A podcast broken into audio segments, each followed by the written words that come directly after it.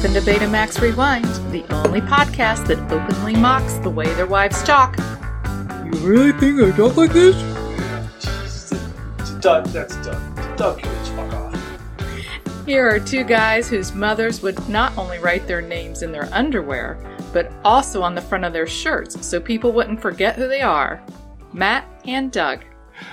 I love two parts of that. Number one, I love the fact that she was laughing at the end at a hard time to read the last part. Uh huh. And the other part I love is she got the voice totally wrong. Because she did it more of like a deaf person, where mine was more like just a mock. so how you doing, Doug? Man, you know what? Today's a great day. J Lo's back on the market. I'm in, baby. Is that really your thing? You know, is that J-Lo? Yeah. Well, I mean, Well, you know, I mean, don't get me wrong.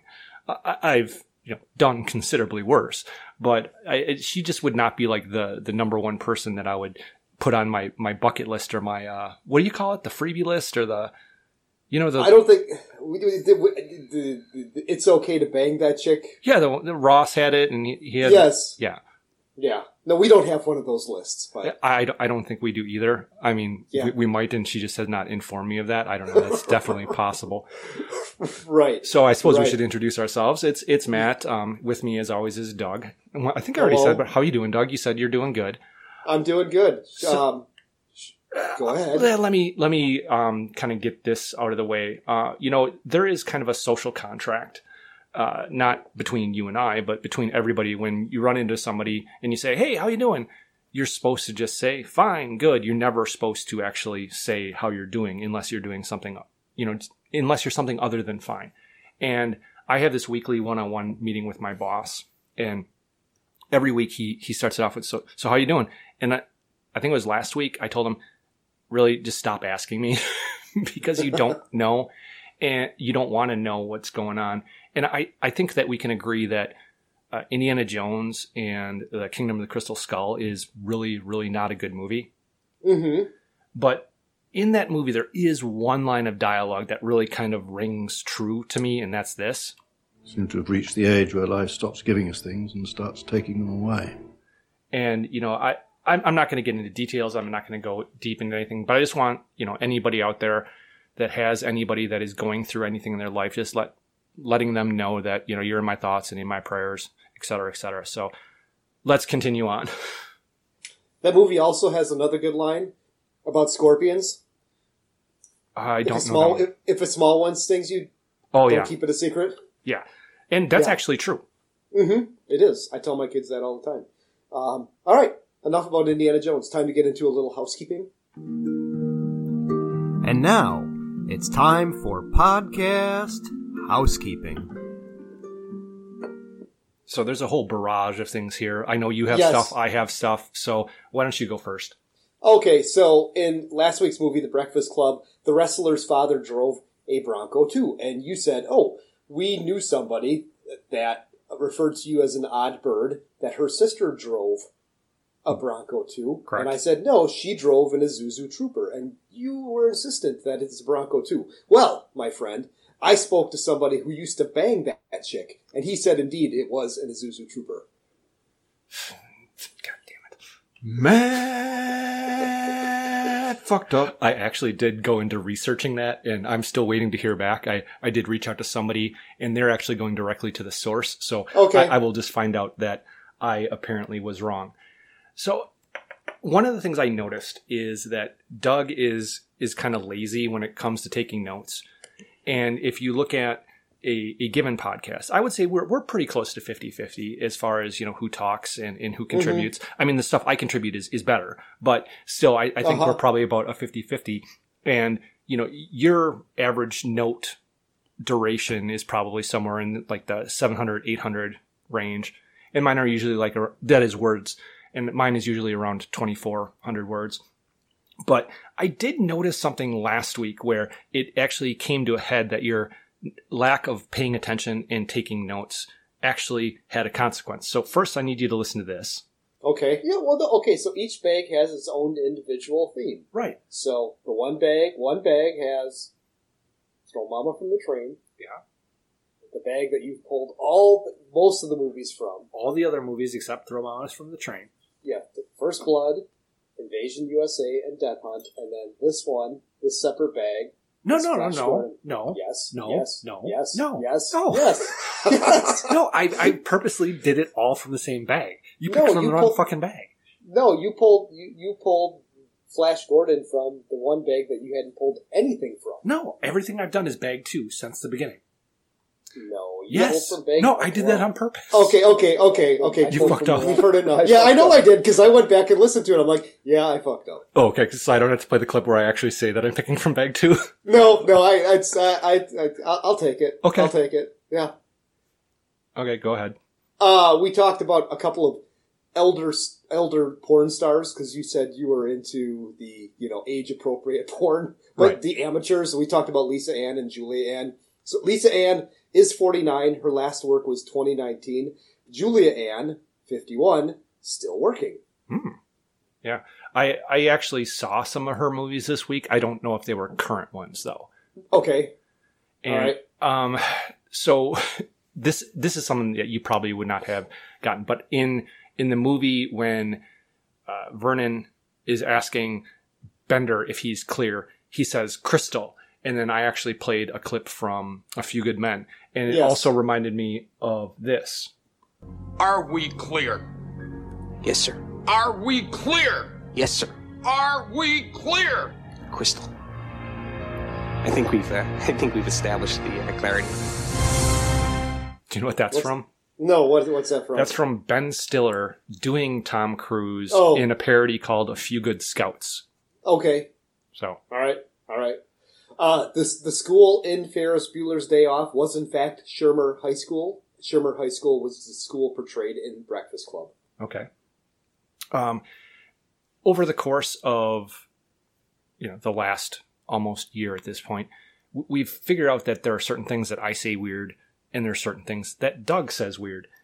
And I noticed this when I was listening back to the podcast last week. Hold on a second. Hold Yeah, on a second. Yeah. Hold on. Is, is this throw Doug under the bus week? No, it's not. it's not. No, but that sounds like a great theme week. But no, I, I pulled Okay. this clip. And they actually built the library. Yeah. Okay. The Yeah. library. the library. This is a giant Oh, sorry. That's that's that's one off of the one I meant to play. You're saying it weird. Yeah.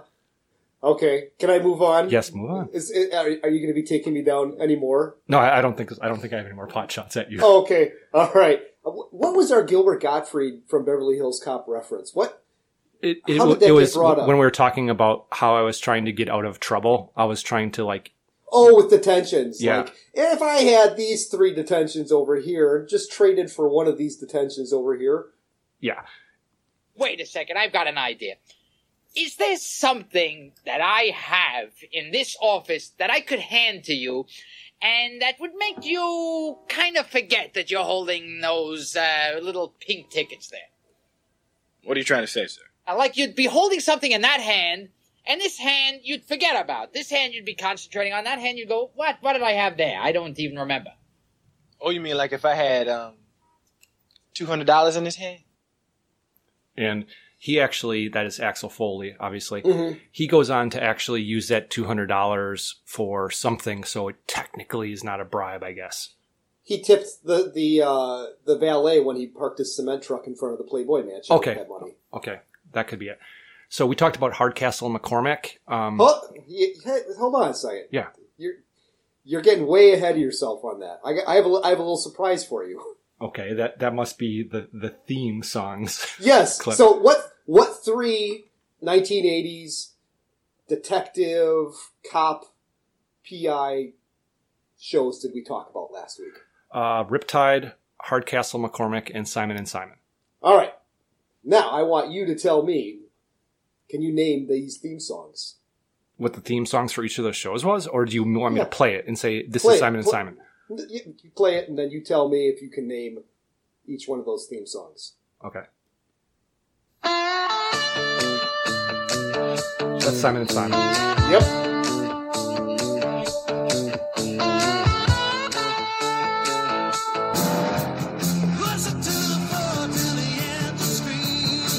That's got to be Riptide. Oh, I got to hear the third one, actually. No, this is Riptide. The other one Yes. was Hardcastle McCormick. Correct. There we go. Yeah, I, we also kind of talked about BJ and the Bear, but I, they, all they say is BJ and the Bear in the theme song. Probably got that one wrong. BJ and the Bear. Yeah. But as I was saying, Hardcastle McCormick, Hardcastle was a judge. You were correct about that. And Yes. McCormick was an ex-con and a race car driver. The car was a Coyote X Mhm. based on the moldings from a McLaren M6 GT. Right. That, that and that show starred Brian Keith as the judge and Daniel Hugh Kelly. Lasted three seasons. Riptide also three seasons. Perry King, Joe Penny, and Thom Bray. And then the blonde guy from Simon and Simon. The guy I don't look like. Yes. Okay. Jameson Parker. Did he do Uh, anything else? Um, I have something here. It says Jag 2004. Was was he the guy that the main guy on Jag? No, he was not the main guy on Jag, but I don't know why I have that. I have that's some crazy Doug code in my notes that now I can't decipher. Do you know who the main woman in Jag was? She's got huge tits. Yeah, and interesting fact is before she became like a an actress that you'd know of, she actually was a body double for a nude scene for somebody. And then after she became a known actress, she refused to do nude scenes. So only nude scene she has is when she's a body double for somebody, I think in No. Death Becomes Her. No, she's she does a nude scene in another movie where she straddles some guy in a chair. Hmm. I've seen it. Okay. Uh, but anyways, uh, Simon Jameson Parker, uh, he hasn't worked since 2004, uh, but Gerald McRaney is still working. So, you know, kudos to you, Matt, for looking like Gerald McRaney, who's still working. Working for the guy, looking like the guy who still works. Yeah, that's yes. great. Yeah. So uh, we had talked about Vincent D'Onofrio, and I asked which show it was on, and I couldn't remember specifically which one it was. He actually was on Law and Order: Criminal Intent Yes. for like ten seasons, Mhm. and we also talked a little bit about this. Let's all go to court. Let's go make some law now. Yeah, yeah, yeah, yeah, some law. Bow. I say we go to court. Yes, let's go to court. We're a bunch of assholes who take up a whole hallway with our conversation. Hey, you lawyer guys, you don't know me and Johnny are watching you while we're high. Eventually, we will have played the entirety of the Ted movies, Right. as clips. Right.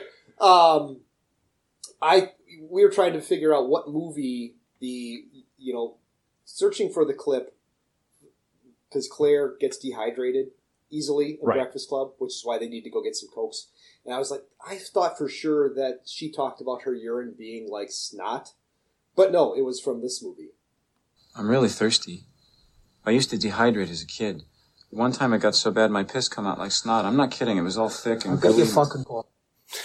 That's from The Usual Suspects. Yeah, it, I, I'm. I can't believe I did not remember that. That's a great movie. hmm So anyway, in doing that, in searching on YouTube and on Yahoo, urine coming out like snot, gooey urine in a movie, my timeline on Facebook and have been nailed with spam on for bedwetting and adult diapers, which then also leads to erectile dysfunction uh, ads. And there's like some cock ring for old guys that you can buy now. It's like this plastic C clamp that goes around the bottom of your shaft. Plastic? You sure it's not rubber? Uh, it, I didn't look at it too closely. See, I, I would think you'd want it to be rubber. And actually, the, the whole idea of what you look at on the web coming up in other things will come up much, much, much later on this podcast. And Okay. you don't know what I'm talking about, but you will when I get there.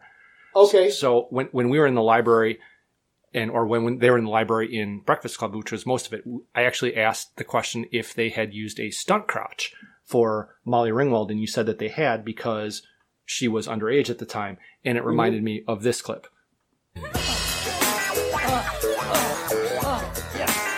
Cut. Stud cock. Stud cock. Stud cock. Is that Orgazmo? Yeah, that's Orgazmo. Okay.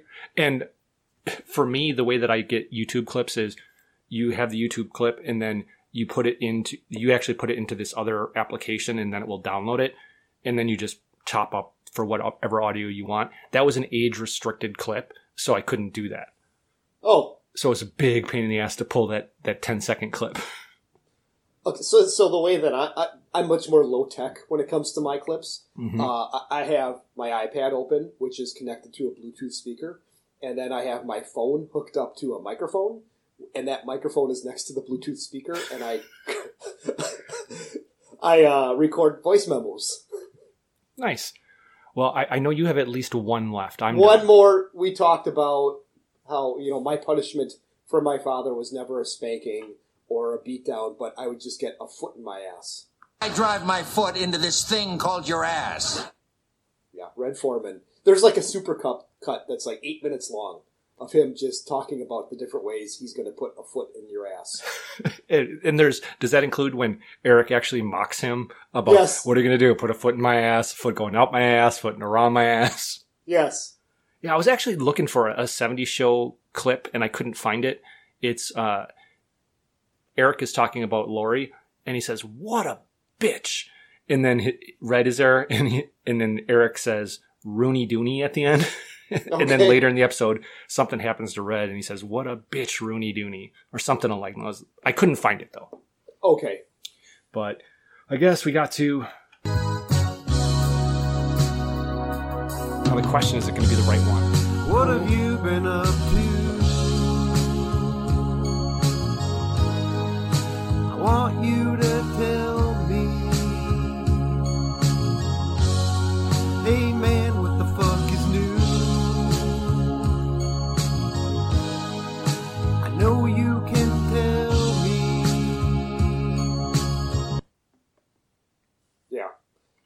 Okay, looks like seal little is even are a bunch of cocksuckers because they've sold my email address hmm. and I I use pretty much the same username for everything. Sure. But when I signed up for they generated a username and now that I'm getting all this fucking spam, it's that username. So yeah, Unless they were bunch of- hacked. I mean, possible, but you know what? There's still then you're still a bunch of cocksuckers for not having your shit protected and, and my personal information getting out there. yeah, okay, I can see that. There's uh, I have several different email addresses, and sometimes there I have like a default one that I don't actually even have. That is my default sign up one when you need to put an email address in just to get access to something, but you don't actually need to like confirm it. Mhm. And that's my but Okay. and for some reason, I get a lot of spam email that is addressed to Marilyn, and I don't know why. Huh. Interesting. So when when we were young, when we were growing up in middle school, high school, how many times do you think you went to my house in Oconomowoc before I moved? Mm, half a dozen times. Yeah, I'd, I'd say that that's a that's a generous estimate. Yeah. Yeah. Uh, my house was just not the house to be at, and I was perfectly fine with that. And that was partly just because of what we had at my house, the fact that my parents were there, and also where I lived was geographically undesirable because we kind of lived at the ass end of the Kettle School District. We were like out on the outskirts of as far as Kettle School District went. Well, I also lived on the ass end of the school district, yet I had all kinds of interesting commerce around me. Yeah, well, I mean, you had you had like McAdams and Right. So yeah, there was other reasons why people were there. The only Mhm. reason people were out by where I was is because they were buying drugs. I mean, Right. so it, it was a little bit different. But for some reason, my house is, is kind of the place to be for my kids. And I guess it kind of makes sense because we have some of the, the toys and shit to play with, you know, and they, they get to play video games on the big screen and blah, blah, blah, play pool, all that bullshit. But my, one of my kids has friends over today and they were sitting around eating and we were just talking about jobs and stuff. And i don't interact with them a, a ton but they were talking about you know different jobs they could get. And one of them said you know what would be a great job for you? And he was saying this to my son. He's like you could be a weed man. And okay I, i'm going to listen to the- rest of this conversation. I, i'm like okay let, let's you know, tell me what. And apparently, Weedman is a company or was a company where you cut grass, Okay. and it, it just seemed to me to be a, a little bit weird for a company to choose that name because of what it means. Sure. But Sure. Right, there that- could be a lot of there could be a lot of mistakes there. Yeah. I need to call the weed man. What? yeah, I mean, we it- need to talk. I mean, you could possibly have you know two different entries in your in your phone. Is this my mm-hmm. weed man for my yard or my weed man for my anxiety? Right. Correct. So my dog is almost perfect. He does two things that are annoying. He's he has stranger danger when new people come to the door and barks and barks and barks and barks and barks and barks and barks until you get him calmed down and he gets to know you a little bit. The second thing is he likes to go into the bathroom garbages and pull out everything, chew it up, and then scatter it around the house. So for our bathroom garbages, we've had to get the kind that you you know step on and the lid comes up. Sure. You toss you toss your used butt wipes and snot rags and stuff in there, and the lid comes down. Well, uh, it was uh, my missus's monthly event, Sure. I was wondering if that was going to go that way. and because her garbage can was full because of the extra material that had to be used, she put it in like a grocery store plastic bag, tied it up, and left it on the floor because the next day was garbage. And we we went somewhere. We, we went to a scout meeting, and came back, and there was shit everywhere. Uh, but what he did with the um, how how do I say it? Plug. The used the used things Okay. is he hid them in corners for like consumption for later on. Just he's probably had some like squirreled away underneath uh, sofa Well- co- couch cushions. Yes, we found him in corners. I mean, I've actually seen him where we can't give him little rawhides or little dental chews because all he does is hide them. Because what he'll actually do is he'll put them in a corner and then take his nose and he'll it'll be like he's going through the act of burying it, putting dirt on top of it with his nose. It's the funniest fucking thing. But yeah, for the next two or three days, I was just finding used things that were colorful underneath the plant, behind the TV stand. When Yeah. when I Oh, was oh, oh, oh, oh, oh. So he he must have eaten some of them because his next two shits came out like anal beads, string, like, attached. like like a like a ball within a string, and then another ball and another string. Like, have you ever seen this the Family Guy episode where Quagmire is Yeah, pulling? you know what it he's like, is. You know what it is, but your kids don't know what it is. yeah, I know the exact clip you're talking about. yeah. So when I, I was living in Milwaukee and there was this wedding and it was a wedding that was not a family wedding and it wasn't my family, but it was these really close friends of the family. It's actually the, the same lady that I talked about a couple of weeks ago who s- sent the, you know, love you thing. And I said, thank you. That lady, Mhm. it, was, it was her wedding. And I went with, uh, I brought my girlfriend, uh, who you actually dated as well. And we, For a very for for a hot second. Okay, still. But we were staying in the basement at my parents' house because, you know, we we tied one on. We weren't going to drive back to Milwaukee or anything. And the next morning, getting dressed, and she's like, I, I can't find my panties. I can't find my panties. And then the dog came running down. I'm like, oh, fuck.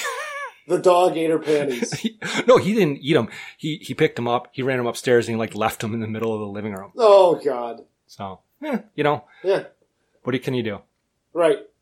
So what what is my job, Doug? What do I do?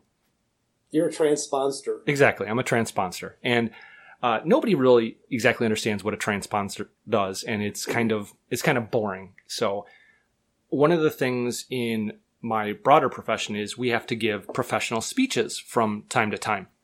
And my company one of the things one of the goals I had for this year was I had to give this speech or this presentation, this hour long presentation on something. And I was not going to do an hour long presentation on transponsing because honestly, nobody gives a shit.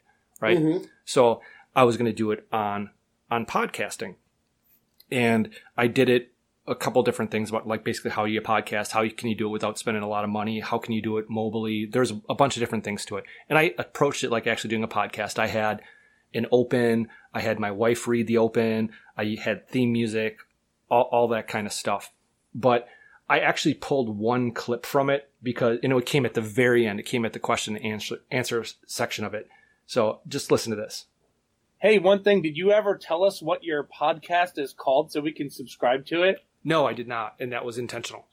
Um, so if if you really want to listen to it, um, you can find it. It is extremely easy to find. I I purposely was kind of vague about that because of the nature of the podcast. Yeah, and this is af- actually in the in that presentation I talk about how we originally started it as a G slash PG rated podcast because that was going to be something that was you know potentially your your pastor was going to listen to, and that went out, out the window after a couple weeks. And I did also talk about how producing a podcast like I do is much harder than just being on a podcast like you do. Mhm. And and and also I did notice because this was a, a similar presentation I'd given about six months ago. I had to change almost everything because I'm not using the same equipment I was using six months ago. Oh, sure. Yeah, you've upgraded. yeah. Okay. So my son takes drum lessons on Tuesday nights at a you know a house of music. It's you know they have a sales floor and then they also have all kinds of private rooms for private lessons. So I sit in the car and I read, and two girls pull up next to me, and it's a nice night out, so I've got my windows open. And the girl who's driving appears to be 16 or 17, and it looks like she's there with her sister who's 13 or 14 for a lesson of some sort. And her sister goes into the building, and this girl's head is kind of on a swivel, and she's looking around. She gets out. She her head is still on a swivel. She walks, I don't know, 50 feet, 60 feet to a black four door Jeep Wrangler that's parked perpendicular to me. And as she's opening the door, her head is on a swivel. And the door opens, and again, her head is on. She's really nervous, like somebody's going to see her. And she gets into this black Wrangler. Now, all the windows are tinted except for the windshield, which I can look directly into the windshield. And she's in there with some dude. And the dude takes a blanket and puts it over the front seats. So now my view is obstructed. And my first thought was, God, that's somebody's daughter. And my second thought was, that is a genius fucking move. I've never hmm. thought of that. You know, well, you were 16 once. I mean, yeah, but I never, I never thought to put a blanket over the front seats. Somebody walking by is going to think nothing of that. Yeah, I, I well, you know, tinted windows, and as you said, the the front isn't there like a percentage of, of tinted windows that is legal, and then anything beyond that is Yes, yeah. It's it's not it's very rarely enforced unless you're like driving in the city and you're driving a Lexus with twenty inch rims. right. Yeah, there's there's mitigating factors that might cause it to be an issue.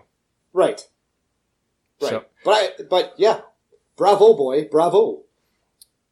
So I've talked about walking the dog and walking the dog, and how the ladies at the nail salon they Mhm. are excited, and if there's a day that I skip, they actually the next day was like, "Is everything okay? You didn't you didn't bring Joey over yesterday." So I was walking Joey on Monday, and I'm in this parking lot, and I am 150, 200 feet away from this lady who's getting out of her car. And I can tell she's saying something. So I pause my, you know, podcast or music, whatever I'm listening to. She's like, get, get, get control of your dog. My dog's like standing right next to me. I'm like, Mhm. excuse me? She's like, get control of your dog. So, I'm like, okay, whatever. I pick up the dog and I just start walking with him like I'm carrying him like he, he's, you know, football. It's- you're right. And I go past the nail salon and the lady comes out and I wave her off and I said, no, no, no. And I watched that lady went into the nail salon. Okay. So the next day I did not go that way. And then the Mhm. day after that I did and I was walking and I wasn't going to go up to the nail salon. They came running out and they said, we want to apologize to you. We are so sorry for that lady yelling at you. And, you know, don't listen to her. Bring him here every day. Okay. So she was just crazy. She was just a kook. Well, I mean, you've seen pictures of my dog. He's not a ferocious dog. No. You know, he's going to come up and he might jump up on you a little bit. And I understand people are afraid of, of dogs, but and if if he had run up to her, that would have been one thing. She, I could barely even hear her when she was yelling because she was so far away. Mm-hmm. Yeah, pissed me off a little bit. Yeah. So uh, between last weekend and this weekend, uh, we did what's called scouting for food. Where last Saturday we distributed mm, 2,500, 2,700 flyers, door hangers throughout our school district, saying, "Hey, ne- put out some food in a bag, attach this flyer, and next week we'll come and collect the food, and then we take it to this lady's house. Uh, she's kind of the food pantry lady. That she is in connection with 50 different families who Uh, are I don't want to say needy, but they you know have a, a difficult time making ends meet. Sure. And a couple of things about this story. So I run the Cub Scout side of it, and then there's Boy Scouts. And the guy who's running the Boy Scout side of it before has never done this before. And this is the first year that he's had anything to do with scouting for food. And he starts, I've done this for five years. He starts trying to give me ideas as to how we can be more efficient. Don't you love that? Yeah. And I emailed him back and I said, well, I appreciate that, but you know, we do this and you know, we start at nine o'clock. Everybody should be done by 1130 or 12 o'clock. Cause he's thinking, well, this is going to take all day. And I said, you'll see when you're here on Saturday. And his email back was, well, I can't be there on Saturday. and I wanted to email him back and say, dude, stay in your fucking lane. It's just, it's just irritating. Regardless, uh, this was the first year that I put it all over Facebook. I, I threw it out to the school Facebook pages, to, uh, to, um, uh, the community Facebook pages. I put it on the Nextdoor app. Lots of traffic about this. Normally, we pick up and sort and box up about a ton to an, a ton and a half of food. This year, we are easily two and a half to three tons of food. Oh, that's great. Yeah, but it was just the food just kept on coming in and coming in and coming in. It's like, oh shit, I'm a little overwhelmed. So, yeah, there were people that at 11:30 they're like, well, there's still work to be done, but I'm done. I'm out of here, and they bailed. And then you get the same five or six families that are always helping that stuck around and finished the job. And it's you're you kind of pissed off. I, I you know some people I, I get it. You've got commitments. You've got other things that you want to do. It's your Saturday. You've been working all week, but that's irritating. That such a feel good thing that we did, and it felt good. Yeah. So many people missed out on that, and, and they bailed when, when the help was needed the most. for both for um, confirmation and then for National Honor Society and then for consideration for scholarships and consideration for colleges, the kids end up doing volunteering at different places. And sometimes it requires a parent to be there. And for some of them, especially like if you're not 16, you don't have your driver's license yet, you, you need somebody to take you there. So because of that, I've, I've worked at this place and that place and lots of different places for these things along with my kids. And then also from work, we've done a lot of stuff with the Mid Ohio Food Bank. And I've probably worked at the food bank probably 20 times over the last 10 years or something like that, which is not a lot. But I feel so awful when I leave every time. Why And is that? Because it, it just makes me feel like I'm a piece of shit because I complain about anything in my life and I am doing this stuff. I'm, I'm helping out people who are, haven't had the breaks I ha- have had or aren't in as good of a place. And it just makes me feel terrible about myself, which I know it shouldn't, but it does. Yeah, I, I- I mean, we live in a very one percent community, but the fact that there's fifty families, and I'm sure there's more families than that, that we're surrounded by people that we may know that we don't even know they're being helped out that need this kind of help. Um, and that's that's one of the things that I try and, and teach the boys that you don't realize how much you're helping. The amount of food that we collected for each one of these families is like four weeks of food. Yeah. Well, one of the things I always try to kind of drill home to them is just because someone needs help with this or that, it does not make them a bad person at all. Mhm. Um, and you know, there are things that happen that you know the ball bounced my way here or there, and there are there's real possibilities that anybody could end up in in situations like this, and sure, it there's there's no shame in in needing help, and you should never judge someone because they do. Well, and that's another thing that we try and teach the boys also that that goes along because I mean a majority of these these boys all come from good homes. Are, they millionaires? No, but they they probably don't need and want for much. But what was interesting this year, I mean, you think of a food drive. Where does most of that food come from? I'm going to clean out the pantry of shit that I know I'm not going to use, or shit that's almost expired, or shit that I bought that it's never going to get used and it's it's going to go to the food bank.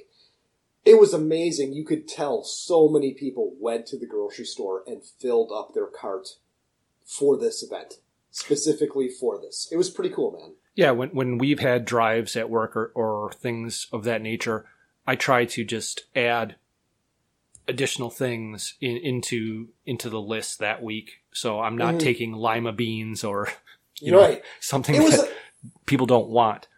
it was amazing. Usually, you know, so we we the food gets brought in, we sort it by the food type on tables, and then we set out fifty sets of boxes, and you go, okay, you grab all of the green beans, and each box gets two cans of green beans, and you keep doing that until the green beans are gone. Usually, each box gets one, maybe two cans of tuna. Man, tuna was a big thing this year. I, I there's probably twelve cans of tuna in each one of those boxes. I don't know what it was, but we had a shit ton of tuna.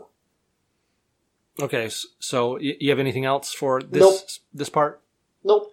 And actually, I do want to throw in one thing before we get to sound of the week. Mm-hmm. Are, are you a betting man, Doug?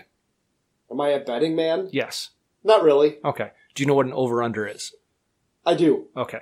So, and I, I don't think this will probably stick, but, and I probably should have talked about this earlier. So, over under this podcast, median line of 230. Over under. Over. Over. I would say, yeah, I- I'm going to take the over on that. So, moving on to Matt and Doug are at it again. Guess that sound and you are awesome. What movie will it be from? I really wanna know.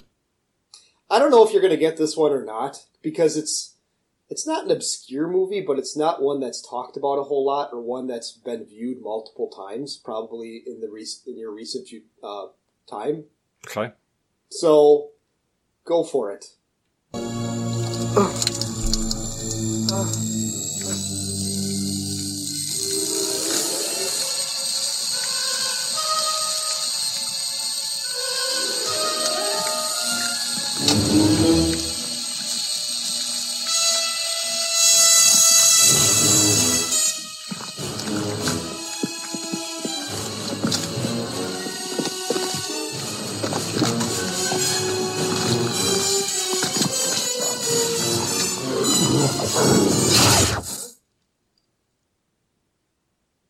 Never Ending Story. No. I have no clue. And, okay, the reveal has nothing to do with the clip, but, it'll, tell you what movie it is. What Okay. movie it? Yes. Oh, okay. Yeah. Okay. So is that when the skeletons are coming out of the swimming pool? No, it's when the dude, he, he's like one of the psychics, or works, he's like the cameraman for the psychics. He sees the steak moving across the counter, and then the maggots come out, and he goes into the bathroom and starts picking at his face, and ends up peeling his whole face off. Okay. It's been a it's been a while since I've seen that movie. But that's it's from Poltergeist, just in case anybody doesn't know what that clip there here is from. All right, and wife of show Jen, so do you know who directed Poltergeist? uh, Zemeckis. Tobe Hooper. Who's who's Tobe Hooper? He did uh, Texas Chainsaw Massacre. I, really? Yes. Okay. Okay. Do you know who actually directed Poltergeist? No, what, Zemeckis. Spielberg. No, Spielberg did not direct. Yes, he did. If you Are you actually sure? res- research it, he does. He's not credited. It is a Tobe Hooper um, directed movie, but Okay. anything you read about it says that uh, Spielberg actually directed most of it. Okay, because I know he it was he produced it. hmm Yeah. All right. Are you, all this talking. Are you thirsty? I'm almost done with my first drink, so What you drinking? What you drinking? are you gonna complain this is the same one again? Yes. I'm so thirsty. There you go. Come on. Now it's time for beverage of show. Okay, go ahead. All right. So I am drinking uh, Guya Bera Citra Pale Ale, um, brewed by Cigar City Brewing. No, that is not a brewing company owned by Bill Clinton. Five point five percent.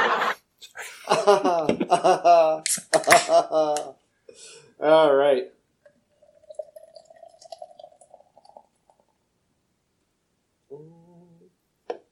Smells good, and it's a little bland. I mean, I'll drink it, but it's a little bland. Okay, so this week I am drinking a Woodford Double Oaked. Ooh, how much? What, that, what? What did that set you back? Uh, nothing because it was in the liquor cabinet. Oh, okay. No, Jen has some kind of like thing with people she works with where they they trade like little sample bottles of of liquor where they're they almost look like things you'd see in Harry Potter. They're small, almost like triple shot things that have a stopper in them, and she'll pour some of hers into one and label it, and they they trade whiskeys. Okay, so is this bourbon or is it a whiskey? This is bourbon. It's good. Okay, all right, yeah, it's Woodford Reserve. It's solid, man, solid. Okay. Now we're going to get into the movie, but before we get into the movie, I do want to bring something up here. Okay. When we get into, I try not to tell Jen what the next movie is, so that way she actually has to listen to the end of the podcast to get that reveal. Not that she's Mhm. going to be able to do the the three degrees separation thing. Mhm. And a lot of times, especially with your ones, she's never heard of them or never seen them. And so I will play her, I'll like go on YouTube or whatever and bring up the trailer for the movie and that will determine whether or not she's going to watch it. Uh, Mhm. Up the creek, for example, that was a no. she could not get through the trailer for Flash oh. Gordon. she said, "You're on your own for this one." Sh- I, you know what? I'm I'm going to tell you right now. She missed out. and I was she was coming to bed and I was watching it and I had the last 10 minutes on and she said, "Can you please turn that off?" I'm like, "I'm almost done. I I just need to finish watching this." She said, "I do not want to waste 10 minutes of my life watching this." Oh god. so I sent her back downstairs so I could finish watching it. Okay, yeah. So like I said, she don't tell me how you felt about the movie, but I she missed out. So let's get in. Let's go.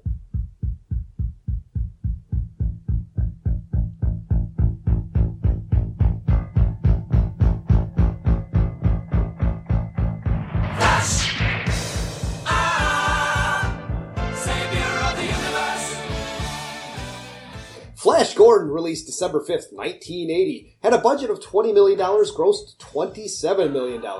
Rotten Tomato critic score of 80%, audience Rotten Tomato score 69%. It was directed by Mike Hodges. He was the eighth director chosen to uh, direct this film. Best known for The Omen Part 2 and I'll Sleep When I'm Dead. Starring Sam Jones as Flash, best known for the Ted movies. Could you tell me who they really wanted for this movie? Oh, I actually did it was it um it wasn't Kurt Russell, was it? It was Kurt Russell, but he said no because the script was too slapstick and decided to do Escape from New York instead. Good choice, Kurt. No, Melody no. Ant. Sorry. ahead. I'll wait till you're done. Go ahead. Okay, Melody Anderson as Dale Arden, best known for Firewalker with Chuck Norris and Louis Gossett Jr. That was on my short list until I watched it. Oh boy, you'd have been really upset if we'd done that movie. I've never seen that one either. Okay, yeah. So, so best known for Firewalker and Battlestar Galactica. Max von Sydow as the Emperor Ming, best known for Star Wars Force Awakens, Game of Thrones, and Dune. Topol as Dr. Zarkov, best known for Your Eyes for Your Eyes Only and Fiddler on the Roof. And every time I saw him, I was just thinking, if I was a rich man, do do do do do do do do do do do. All of the main cast members were signed on for sequels, but that never happened. Funny fact that you made mention of on Facebook that George Lucas wanted to make this film. He wanted to do a Flash Gordon film, but Federico Fellini had already optioned it. So what did George Lucas go do? Star Wars. Yeah. So you can turn off the music now. Okay.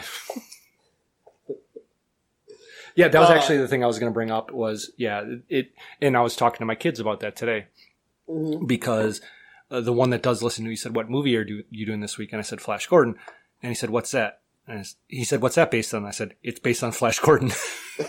yeah, right. Yeah, this is it's based on a 1930s, 1940s comic strip, It- it was, That, there were uh, also serials like uh, in, Yes. in the theater, which were based off of the comic strip. right? Yes. So, uh, um, oh god, why See it in I theater? his? No, I. This is the first time that I've ever seen this movie from beginning to end.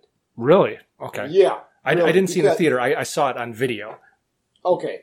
So when shortly after my parents got divorced, my dad started dating one gal and they broke up and then he started dating another gal who had a couple of kids and um, his name is Mike.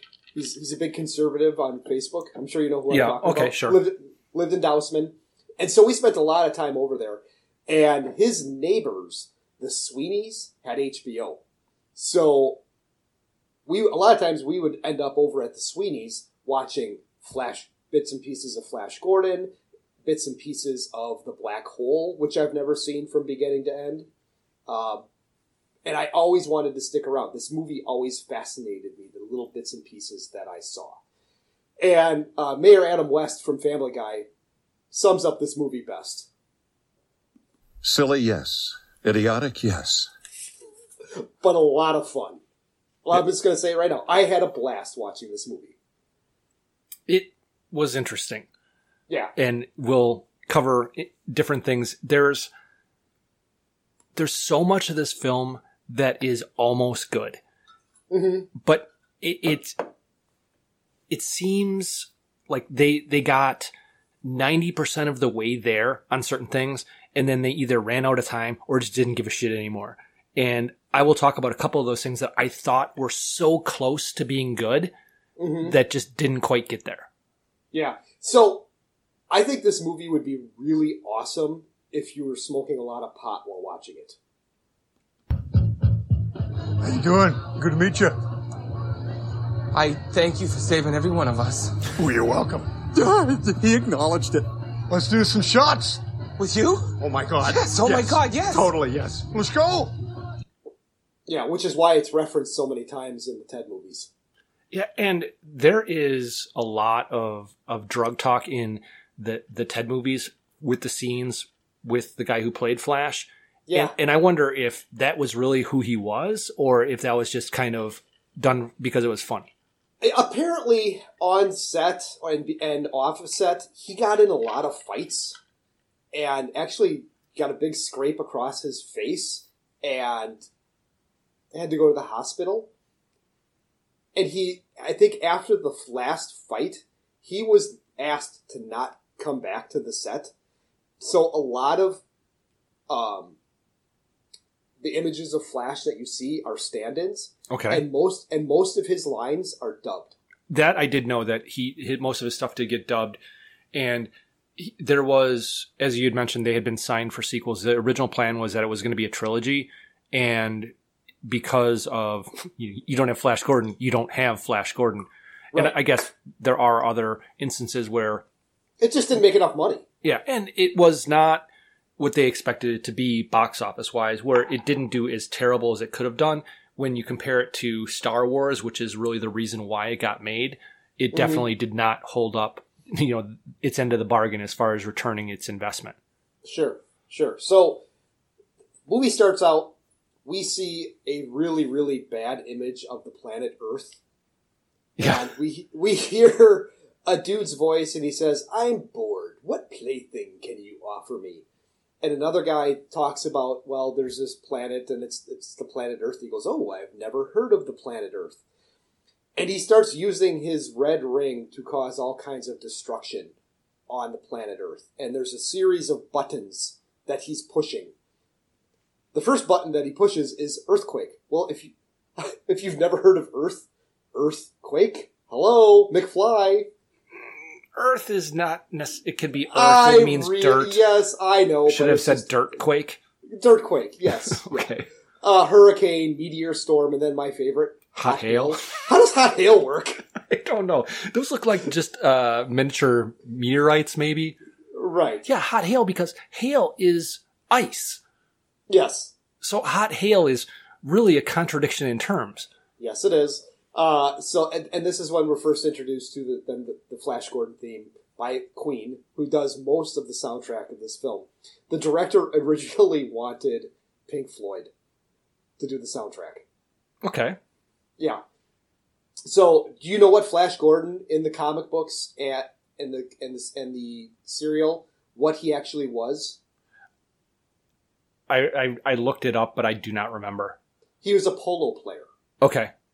But obviously, in the '80s, polo not a real big happening sport. Not a lot of people admire polo players, do they?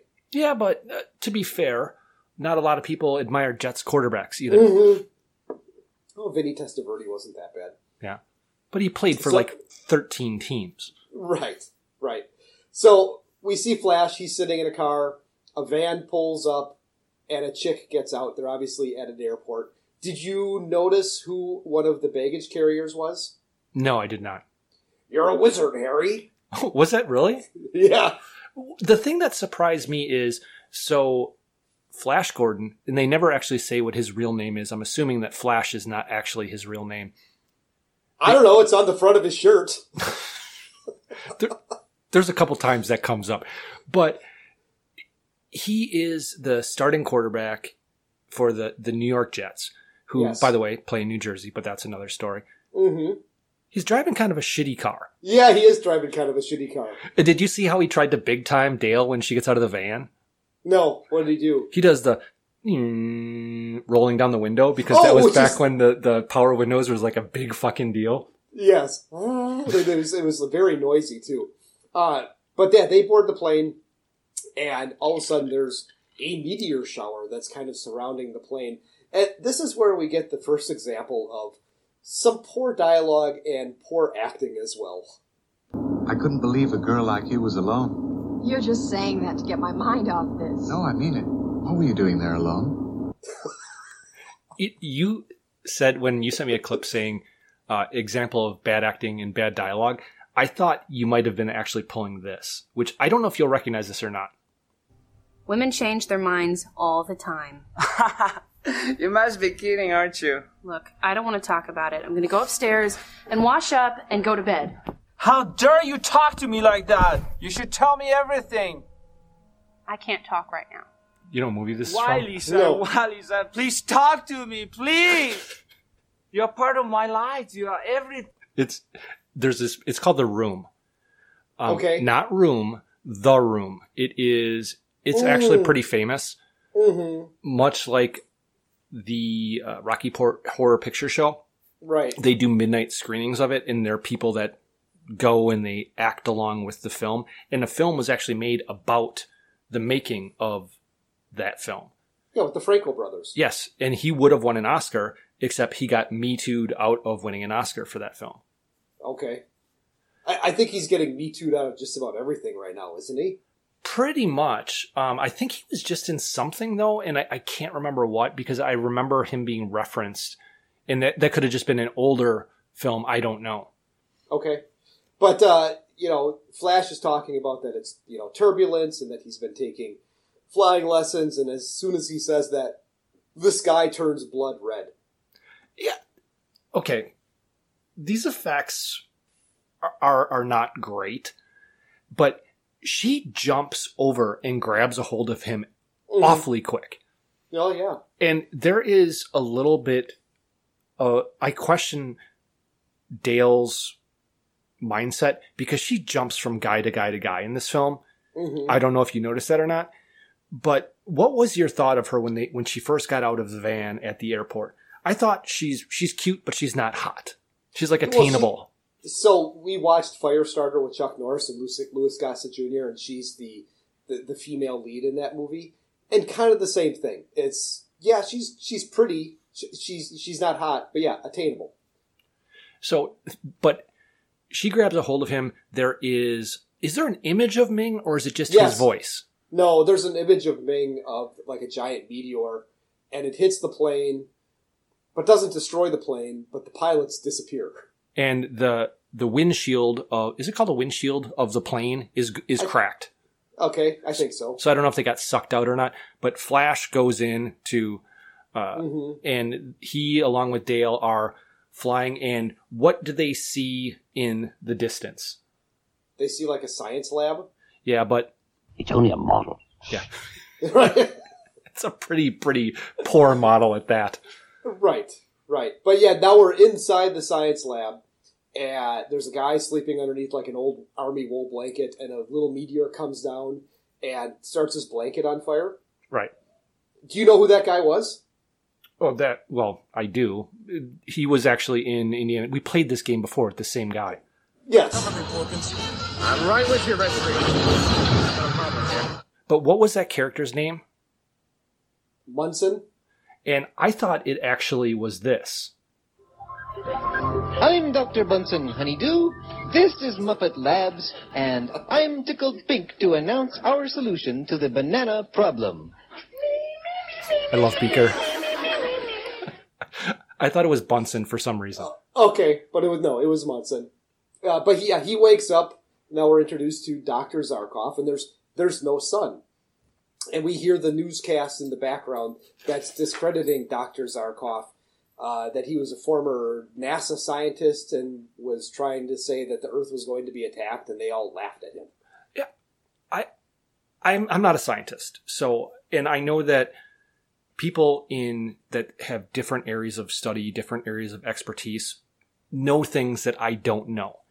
But there have been many a day when I've woken up and there was no sun out, and I didn't Mhm. freak the fuck out. It's called being overcast. Right. And, and Yeah. what what does Zarkov want Munson to check? If the moon is out of orbit, The the vector of the moon. yes, and it is. Yeah. And it's all those meteors, I think, are chunks of the moon that are that are coming down, and he claims that it's an attack. Yeah, and then Zarkov pulls a gun on his partner, and Mhm. he's trying to convince him that the two of them have to save the Earth. Right, right. But but, but Munson's like, I'm not going up in that thing. It does not sound like Porkins at all. And I, I, for some reason, I always kind of thought Porkins was like six foot three. This guy's a he's a little guy. Well, he was sitting down, you know. So how would you know? Well, no, he was standing. He was walking around, but maybe Zarkov. No, I'm talking about in Star Wars. Oh well, but he looks like he's big. He looks like he's just ginormous in that cockpit. Stay in that cockpit, Anakin. Yeah. Yeah. Uh, so yeah, no, he points the gun at him. He runs. Uh, Flash is landing the plane, and they crash into the lab. Right. And I should know this because I worked for an airline for multiple years. Do planes have little exit hatches on the top? Uh, To I exit? don't know. I'm not sure. Maybe. Is that how they get out? Yeah, they get out through the top because it Okay. is kind of wedged in. Okay. Yeah, it's possible. I'm not sure. Maybe that particular model of plane. I'm not sure. But he del- he helps Dale, and this is where that he's we see that he's wearing a T-shirt that says his first name on it, like me walking around with just it says Doug on my T-shirt. Hello, I'm Doug. That that that's actually that's a great idea for the canoeing trip. I'm gonna. I'm gonna design a shirt that just has Doug in like the flash font, and I'll wear Yes, that would be awesome. I would totally wear that. And Zarkov's like, "Oh, good morning. I bet you would like to use my phone. Well, it's right in here." It's a fancy phone booth. Yes. And they go into the rocket and they're like, hey, there's no phone here. And this is when Dale recognizes Dr. Zarkov. And he says, well, I- need somebody to step on this red pedal during takeoff. That's kind of a poor design. Yeah, I, I didn't understand that other than for the sake of plot. It, so there is a pedal that needs to be held down during flight. Wouldn't that be something either automated or you have like a lever that you can lock in place to actually force somebody to put their foot on the equivalent of a brake in order to be able to travel safely? Seems like an odd engineering choice. But you know what? I think this actually comes from a serial because I watched a little bit of Flesh Gordon, which it's not hardcore porn. It's not even softcore porn. It's it's a skin flick, but parodies not this movie, but the old serial because the Flesh Gordon came out before Flash Gordon, and this same bit is is kind of used in that movie. Okay, um, I mean that's definitely possible, but Mhm. Zarkov says that Dale is good enough and Flash can Mhm. go. And Flash is like, "Okay, I guess I'll be leaving."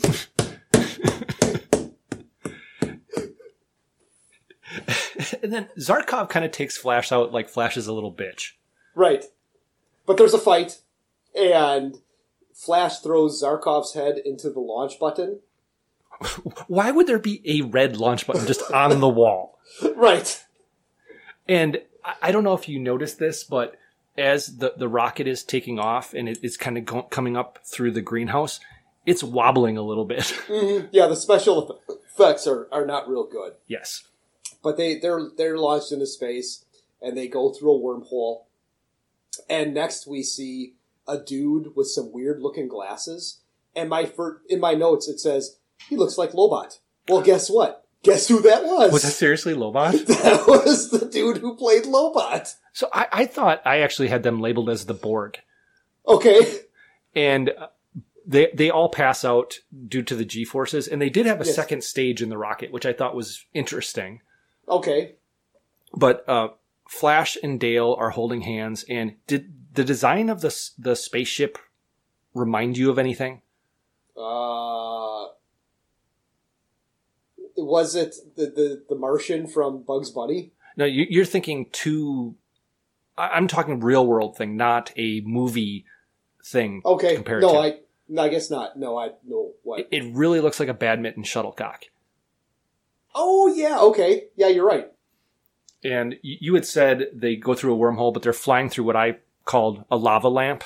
Mm-hmm. And then eventually the ship comes down and it skids to a halt. Well, it's it's the the Lobot character's like there is a strange object in the Imperial vortex. And they And they we- they kind of bring them in, right? Right here, the, there's a voice that says, "Bring it in safely and land it," and it lands by this huge palace, and the capsule's surrounded by these guys that are dressed in like red samurai armor, and this is where I look at it and go, "There's a lot of detail here, a lot of detail with the palace and these costumes and the set. Even though it looks cheesy, it's still pretty cool." Yeah, and there's a, a, some guy, I called him the golden dude, peeks in the window, and you can see that from the inside, and then they cut to the outside of the ship, and then there's nobody around the ship. They're all like 20 feet away. Mm-hmm. So, but they come out, and the guy has a gun, and what does the gun shoot? Well, Flash goes, "Hi, we're Oh. from Earth. We're your friend," and he goes to shake his hand, and the gun shoots like, I what was it? A hand? Yeah, it's a it- hand. It's a handgun. It's a hand that grabs his neck, grabs Flash's, grabs Flash's neck, and flips him. but I, it reminded me of Batman when uh, the Joker had the gun on the not springs, but it's like a scissor mechanism that kind of like extends. And when he shot the TV, except it was a boxing glove, not a hand. Right. But there's a couple times in this movie where there are not part connected to the rest of a body, but there are hands that serve functions that just seem a little bit weird. Mm-hmm. Mm-hmm. So they're being marched through the palace, and Zarkov says, "These are state police. We're surrounded by people who want to revolt." And Dale is actually snuggling up to Zarkov Mhm. as they're walking. Mm-hmm. And then, so she's arm in arm with Zarkov. And eh, to your point that you just mentioned, in my notes, it says there, there actually are decent costumes and set design here. Right. Right. But they're following this probe that zaps this lizard man for why why did it zap the lizard man? Was he trying to escape? He was trying to escape. Okay. Uh and Zarkov's like, "Don't worry, I've got a gun in my pocket." and the probe zaps the gun and makes it disappear. but now we're introduced to like a bunch of the different factions. We've got the Hawkmen, and we've got the African Bushmen, who are the Ardentians. Uh, The And Ardor- they're- Ardorians? Arborians? I- Arborians. Arborians. Abor- yeah. Um, and then there was also supposed to be like another group of, of women, like like Amazons, but that that scene was deleted. And who is the leader of the Hawkmen or the Wingmen? That's Brian Blessed. We sound all like Danabu. Yeah, it's Yeah. Boss But Nass. Who and who's the leader of the African Bushmen, the Ardentians? That I don't know. That is the captain of the steamship. Oh, from Sala- Raiders of the Lost Ark? From the Raiders of the Lost Ark. Should get a very nice prize or something like that. I don't have that But- right, but yeah. But there's also a deleted scene, Matt. Sorry to interrupt, Commander. I didn't know this was pleasure period. I'll come back later. Stay. You're not interrupting. State your business, Captain. Christine Moon, Weapons and Tactical Attack Officer, reporting for assignment aboard the feminist regime starfighter Eros. Very well. Have you stowed your gear in your cabin yet? Yes, Commander. Good. Strip and do me. As you say, Commander. And now it's time to play. And now it's time for Name That Porn Star. Yeah. Any clue whatsoever? Christy Canyon. No, Becky Savage and Lily Rogers from Starship Eros. Okay. Yeah, the only man in that movie is a guy that's dressed up like C-3PO. and it's a it's like a bad C-3PO costume. So when Star Wars first came out and Empire Strikes Back came out, I think this was Empire Strikes Back. Maybe it was Star Wars.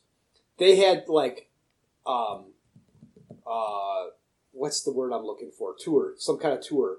Um marketing tours where they'd have people dressed up like as Chewbacca and C-3PO Okay, sure. and Darth Vader, and you'd go see them at Boston store or whatever.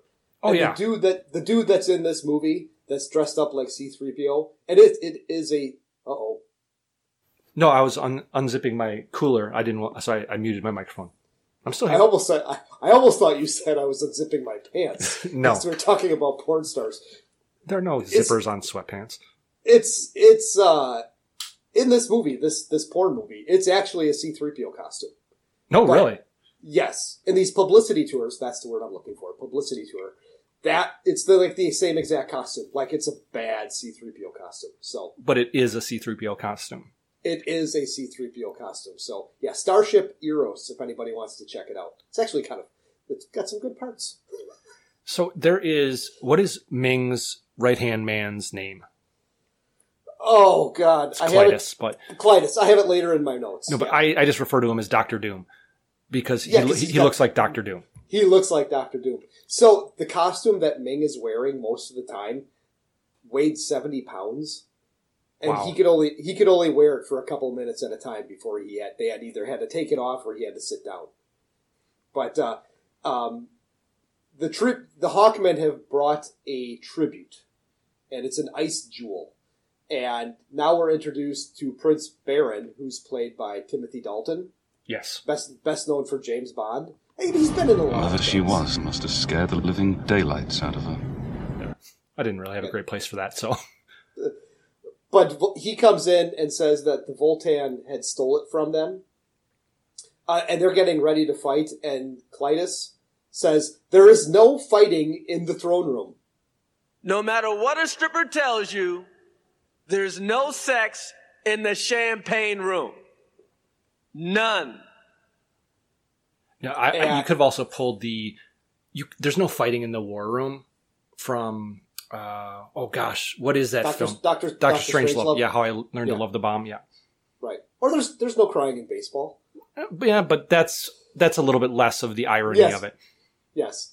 Uh, but now we, we see the, the ship captain from Raiders of the Lost Ark, Prince Thun, and he's about to he tries to do something where he tries to kill Ming, and Ming freezes him.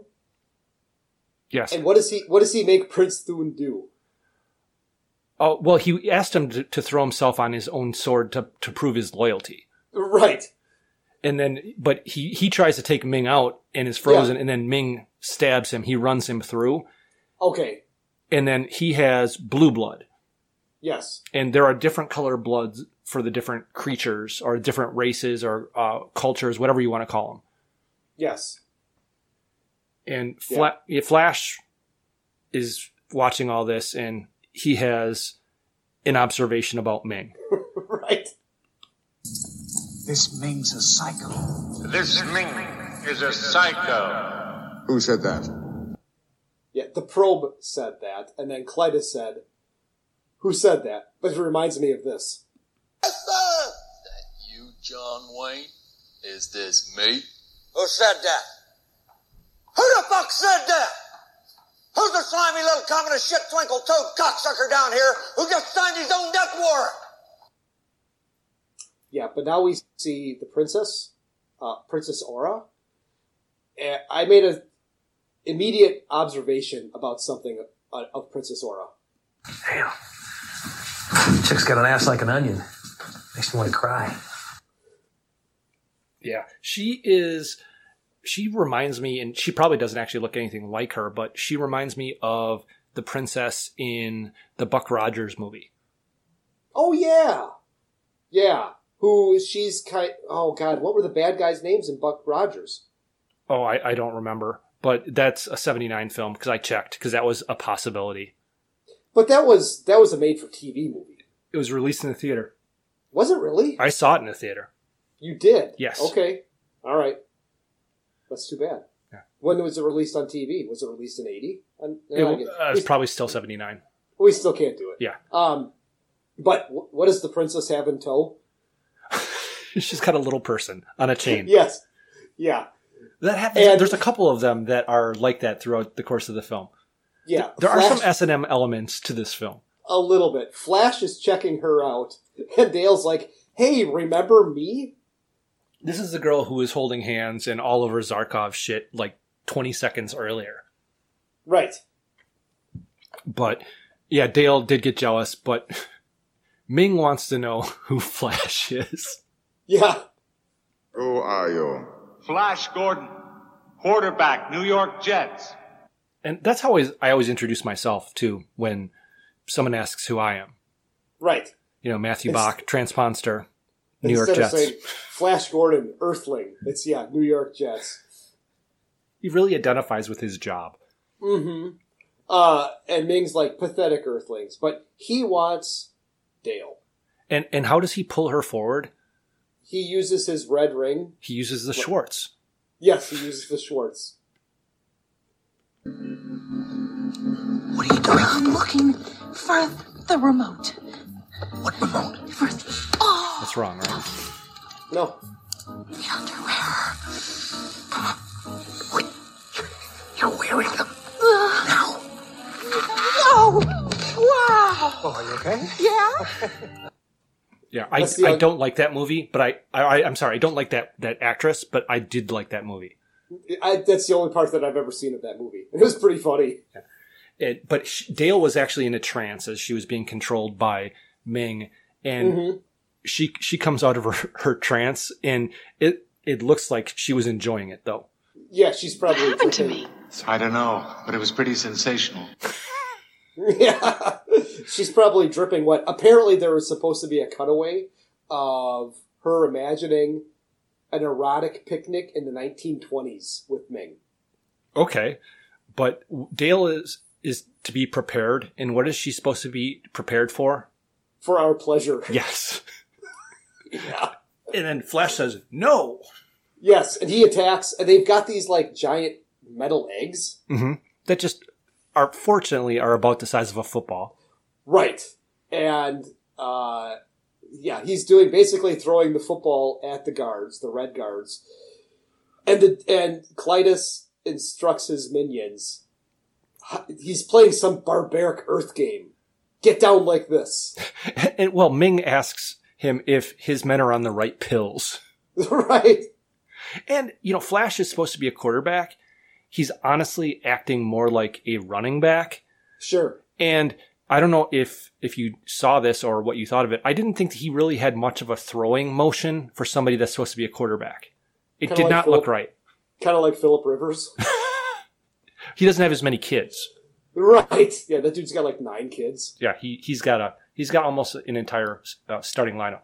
Mm-hmm. But as this fight is going on, uh, Boss Nass keeps on hitting guys in the head with his gaffy stick and then Right. just whistling. Yeah, like nothing going on here. And I hadn't seen this film in 25, 30 years. And I remembered this next part because of how awful it is. Mm-hmm. Go Flash Ray! There's a, a gif for that where she's doing the clapping, the go flash, Yes. go. It's so terrible. It's so bad. But yeah, he's whacking dudes in the head, and Zarkov is throwing him these eggs, and Flash is catching them and then throwing the eggs. And then Zarkov accidentally BFs him and hits him in the head with one of these eggs. Yeah, he beans him. Yes. And they're going to execute Flash, but before they execute him, they put him in a dungeon and put him in some sort of torture helmet contraption. Yes. And this is the first time that we actually see the lizard men whose faces are inside of their mouths. Okay. Did you not catch those guys? Yeah, I did, but I thought it was just a bad mask. I didn't think that was Well, it's- intentional. Yeah, it's a bad mask that their faces are. It's like a Halloween costume. Yeah. Like, Yeah, yeah it, it's really, really bad. I mean, it Yeah. is.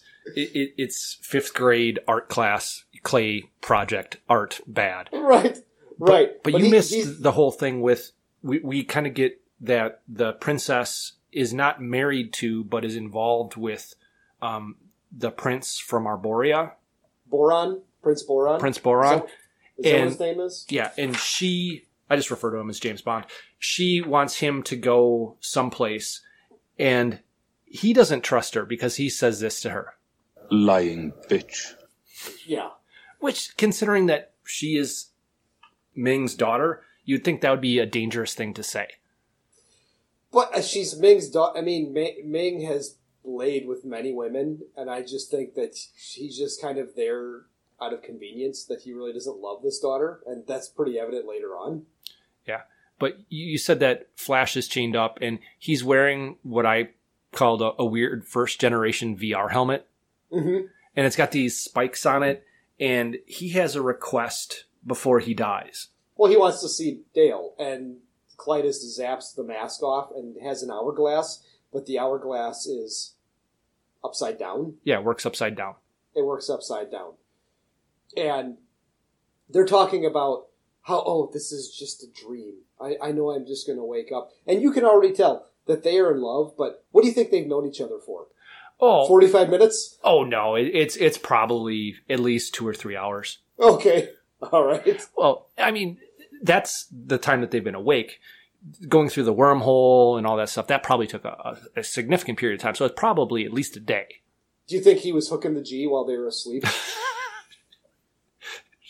Uh, is this something you're trying to make happen this is the second week in a row hooking the G. I just like, I don't remember where I heard it, but I like it. i've never heard that before Okay.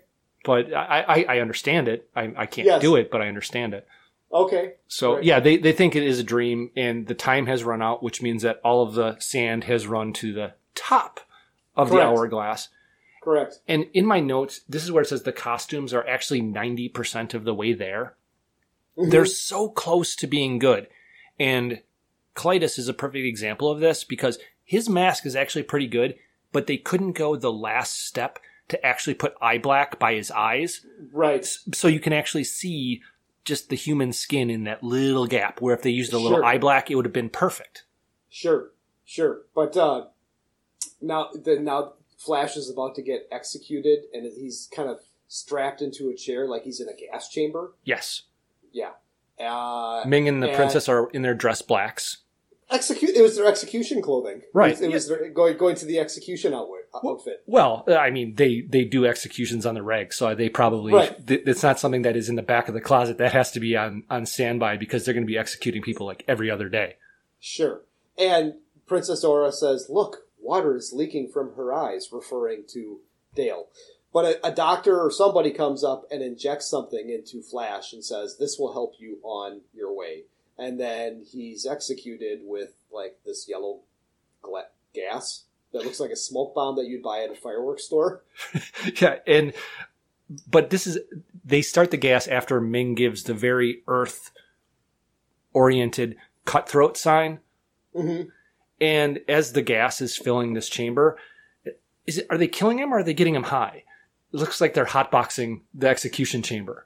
Yeah, yeah. And Dale faints. She has a very, what is that, a low constitution. Um, she, she does not deal with stress very well. She, she is very quick to go to the fainting. Right. Right. And then Ming and the princess leave. And I, how on the coffin or the headstone or whatever did they happen to have Flash's logo? Just like on his t-shirt. What oh, they said, hey, we want to make this Oh, really special. oh, can oh, can you says- pull it off of his the thing he has on his t-shirt? Put that on his headstone. And it says Flash Gordon, Earthling executed by Ming. but a doctor comes in and they open up the coffin and they revive Flash. But the princess is with him. She's banging everybody, man. Oh, yeah, she gets around. she- yeah, she banged this doctor to do this. And why is there a mirror in his coffin? I don't know. I, I I've never seen a mirror in a coffin before. Maybe that's something that Sam Jones requested so he could do blow it off, off of it during I mean, like between shots. Right, right. But she helps him escape. But now we see Zarkov strapped to a table with this giant laser pointed at him. I mean, this thing is the size of a VW bug. And it reminded me, it, it's it's basically the big laser. It looks like it's pointed at his, at his balls. And it reminded me of this. Do you expect me to talk? No, Mr. Bond, I expect you to die. But we, we find out what Ming has been doing, and he tests universes to see if populations are harmless. And how do they know that Earth's population is not harmless? Uh, because Zarkov knew that Ming was watching them. Right. Yeah, exactly. And there is another woman. It's I think the third and final woman in in this movie, and that's General Garloff. Garlaff, I think. She she's like third in command. Yeah. And yeah. she is working with, I think it's with Klytus and uh, with somebody, and they say that they need to program him, but there's a certain level that it's not supposed to go beyond. It's, supposed, it's not supposed to go beyond level two, I think. Right, but she says turn this bad boy up to six. And but they're as they're erasing his mind, the beginning of the movie is the first thing they replayed on the screen. And I don't. Did you see? There's a lot of animals in his mind. Yeah, but there's also some crazy stuff where, you know, there's a woman that you can tell that he loves this woman, but then somebody throws her in a pool and she drowns, and then you see her lifeless body on the side of the pool, and Zarkov is, cla you know, covering her up with a blanket, and then he's at her funeral. That was weird. Did you pay attention to that? Yeah, and then the, It was it goes all the way back. Well, it goes through World War II. Yeah, and they show Hitler, and the chick goes, "Hmm." Now he showed promise. Yeah, that would not probably be done if they moved, made this movie today. But th- they're programming the his. They're going to program Zarkov's mind. First, they're emptying it. Then they're going to program him. And I got the impression that Doctor Doom is hitting this one, this chick. yeah, probably. But the woman ignores Doom's orders and is programming several lever- levels higher than I think it's up to level six. Yes, it is. She's don't go past level three, and the chick has him has him go past level six.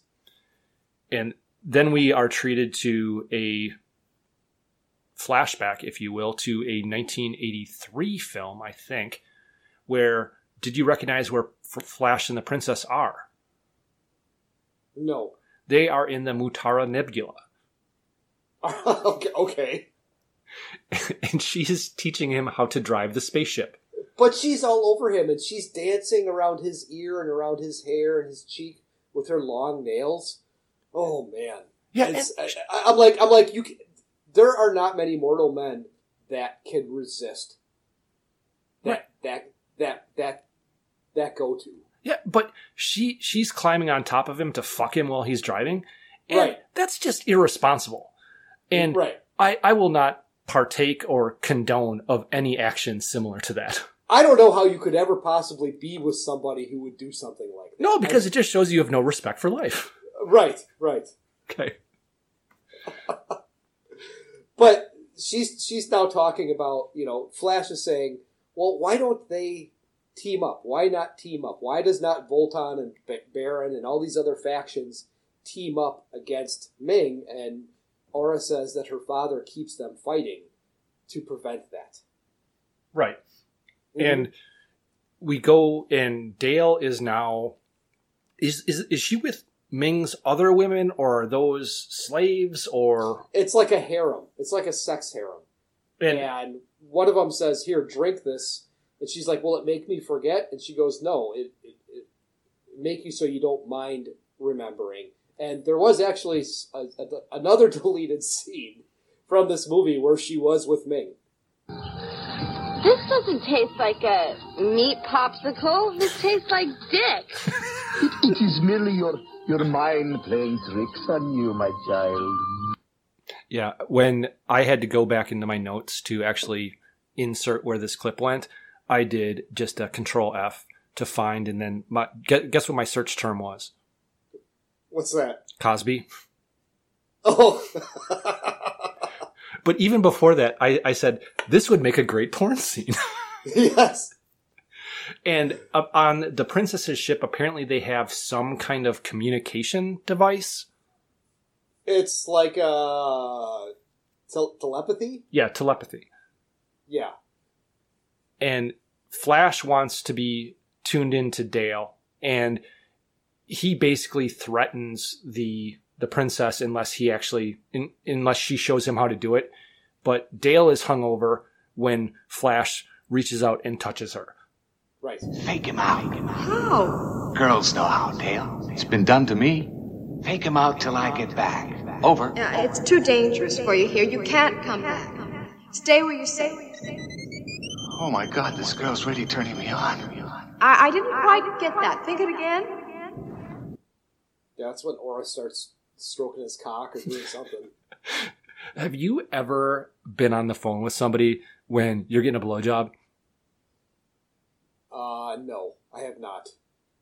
Oh yeah, I, I remember I was I was talking to my parents and somebody was over and I'm just like I gotta I gotta take this call and they're like okay and so I was talking to my parents for like five minutes and they were just sitting there and they got bored so then that started happening and Mhm. eventually I'm like ma I, I got I gotta go Yeah. I got I got a couple things going on right here I really gotta go. yeah, nice. But uh, he, I love the fact that he says, uh, just to fake Ming out, it's been done to him. Like Right. he, he, he's this brainchild that is beyond being fooled by women. Sure. And uh, a slave comes in with more of the same potion Mhm. for for Dale to drink. But Dale makes her drink it and gets her hammered. Right. And Zarkov appears to have been converted. Right. They say that he's an agent of Ming, but we're not really sure yet. And Flash and the Princess land. And w- what planet are they on? It's it's a forest slash swamp planet. Dagobah. Yeah, they're on Dagobah. Yeah, yeah. Well, it, Endor up top, Yeah. Dagobah on the bottom. Oh yeah, that that comes up as well. right. But Ming shows up for some sexy time with Dale, and Mhm. she's not there. It's the slave girl. Right. And Dale apparently changed clothes with the slave girl and is sneaking around. hmm She tricks these red guards. What would you say those red guards looked like? With like the big snout that comes out. Well, they looked like World War II gas masks, Yeah. Okay. That's. I was trying to put my finger on it. but the Yeah. red doesn't make sense. I was thinking that they almost look like a Power Rangers villain with a Nazi gas mask on. Okay. but she fights with several guards and i really do not think that this is ming's elite guards because No. they suck Yeah, they do. Yeah, they do. But now we have a room full of Lobots. And, and by the way, that dude's name, the dude who played Lobot, his name is John Hollis. Uh, and they're instructed to activate Agent Zarkov. and But- that's after they found her because they find out where she is and they they send zarkov after her Right. And she now Dale and Zarkov are together, and she tells him that Flash is alive. Did you see his eyes darting back and forth? No, I did not. it's hilarious. Uh, but Klytus tells Ming uh, that Flash is alive and uh, that he has his suspicions that Aura is um, A traitor that she a helped him escape. A, a traitor, and Ming says, "Stop at nothing." Yeah, but uh, she's not really a traitor. She's just horny. She needs the flash cock. Right. And they open the city to let Zarkov escape with Dale, figuring that they they will be able to basically track them to Flash. Right. And Flash and the princess are now at, at the Ewok village. Yeah, it's in my notes too. It's yeah, it's the, the Ewok village. And but this is this is pre Return of the Jedi. Yeah, But this clip I'm going to play is not doctored. This is actually a clip from this movie. Mm-hmm. It sounds like porn.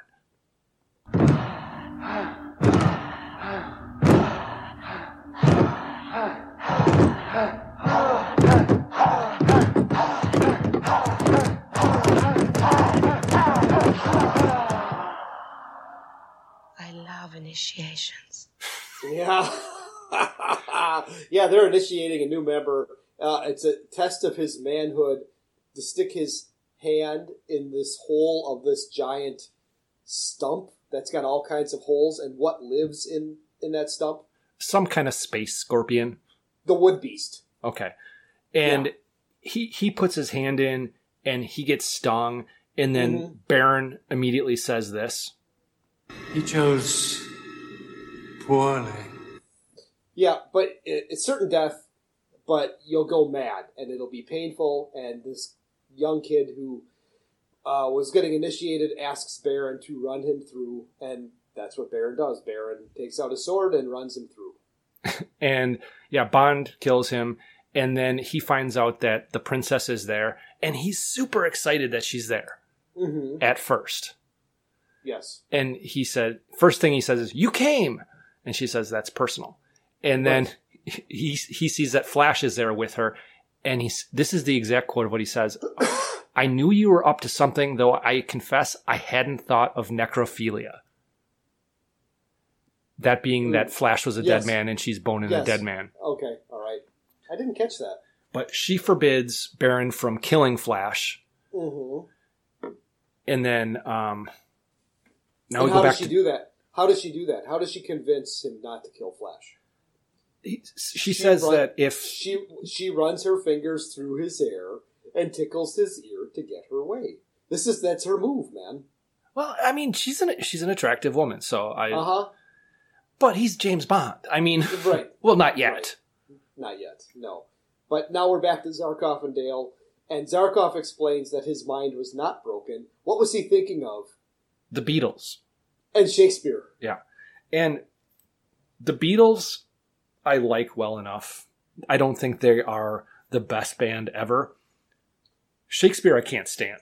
Yeah, right. But I mean, okay, back in 63, 64, if you were used to Chuck Berry and doo-wop music and Elvis, and all of a sudden you put on this Beatles album, Later Beatles albums, not the first ones. The first ones were the, the same as everything else that was on I at the want to time. hold, I Yeah. want to hold your hand. But you know, but have you li- have you listened to a whole Beatles album other than just the the hits? Yes. Yeah, it's not good. Uh, some of them are like uh, Rubber Soul is pretty good. Uh, Saint, Sergeant Pepper is good from end to end. Yeah. No, but there's a lot of filler in there, and a lot Yeah. of their hits from their their early days is just shit. It, Uh-huh. it is very much. I, I call the Beatles the original boy band, and that's Okay. not meant to be an insult, even though it is. It is. They were very much manufactured to be a hit machine. It wasn't until they became popular that they started doing things that were a little bit more experimental, and and a lot of that stuff was their producer, George Martin. Um, and if he produced Beatles albums the way that he writes books, they never would have gotten beyond like the first three Beatles albums. Okay. That was a stretch, but Yes, it was. Yes, it was. but uh, go Flash ahead, is Dr. locked. He's flashed. He's locked up in a bamboo cage, uh, a la Rambo in First Blood. Yes, and he's being lowered into the swamp. And there's you know there's a wing guy in there, there's a lizard guy in there, Right. and then we go back to Ming's home planet, and Mhm. Doom and the general are whipping the princess. Right. And two things. This is a pretty hot scene. Yeah, you think so? And then the second thing is, how is she being tied down? I didn't see that. How is she being tied down? With hands. Oh, yeah, Instead okay. of like chains or handcuffs, they are just disembodied hands that are holding her on this table. Sure. And uh, she, uh, the Klytus actually says to bring the bring me the boar worms, and Right. she demands to see Ming. But we find out that where's Ming? He's right there. Yeah, he's he's having a snack, watching her be tortured. Right. And he says not to stop the torture. Right. But yeah, now now we're back to on the planet on on Dagobah. Wait, wait, wait, wait, wait, wait. But Oh, okay. he, uh, Ming and Klytus have an exchange about what Klytus can do for Ming. Oh yes. Klytus. Get me Gordon and Barin. Bump bump. And I actually text you while I was watching this particular scene is Barin is talking to a guy and he is playing I called it a double-ended recorder. Some kind of a flute. Yeah. Okay. And you said who is that guy? I'm like I don't know. No, I didn't say it? who he is. I said, "Did you see him?" Oh. Because the music- musician stands up. He's got a huge cock. Oh, does he? and it is very obvious. It's like Okay. center screen. Oh, it's funny because uh, my oldest boy last night and the girl next door they wanted they wanted me to pick a funny '80s movie for them, and they were watching going to watch it in the basement and eat some popcorn. And I'm like, hey, how about Top Secret with Val Kilmer? How see So like they're-? They're downstairs and I'm upstairs, and I'm just hearing them laugh and laugh and laugh, and all of a sudden they come upstairs. and They're like, "Dad, you got to come down here and see this part." And it's the ballet scene.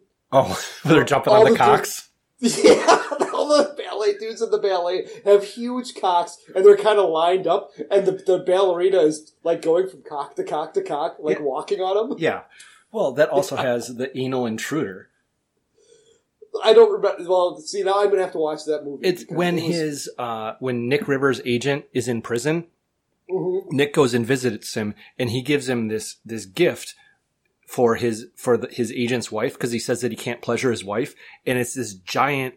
It looks almost like a jackhammer, and it's Okay. called the anal intruder. And at the end of it, has a fist. God. And you had your what eight year old watch this movie, Doug? eleven year old, my eleven year, that would go right over their heads, right over their heads. But Yeah, it's as long as it's PG, I can let. In our house, that's the rule: is if it's PG, my kids can watch it without my supervision. PG thirteen, I got to be there. But you know, I failed to tell my missus that. Yeah, this is before PG thirteen.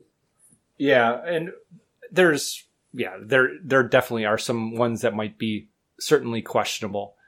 Mm-hmm. But uh Doom has gotten a confession from the princess. She's not going to be killed. What is her punishment going to be? Mm, why don't I have that in my notes? I don't know. What is her punishment? She's going to be banished for a year.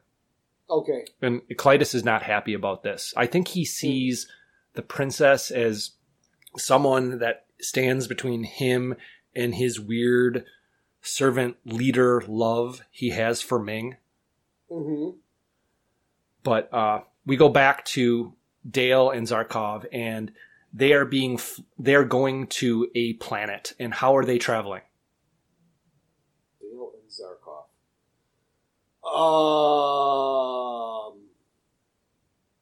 Need a hint? We sound all like Danabu. Oh, they're being that they're being carried by by Vultan. Yeah, they're being you know they have the Hawkmen have uh, Dale and Zarkov in tow, and they're flying to a castle in the sky. Once again, good set design. Yes, but we we we failed to mention that that Barin put a dude like a double agent into the cage with Flash. and- That's the musician. That's like, coming up in just a second. Okay. Because first they get to the castle, um, and Oh, you, I, you know what? I have Hawkman fling Dale and Zarkov instead of flying Dale. Okay, but Boss Nass actually gooses Dale. Yes, and that was that was that was ad lib, and her reaction was real. and Brian Blessed would be canceled if he did that today. Mm-hmm. But mm-hmm. we go back to Dagobah, and there's some Jedi training going on between the musician who has been dropped into the cage and Flash to Yes. help Flash escape. And it turns up that it was all a setup. right. And you, My notes are my notes are way different than yours right now. I, I think you're kind of jumping around a little bit. no, I do it linearly. So do I. So do I.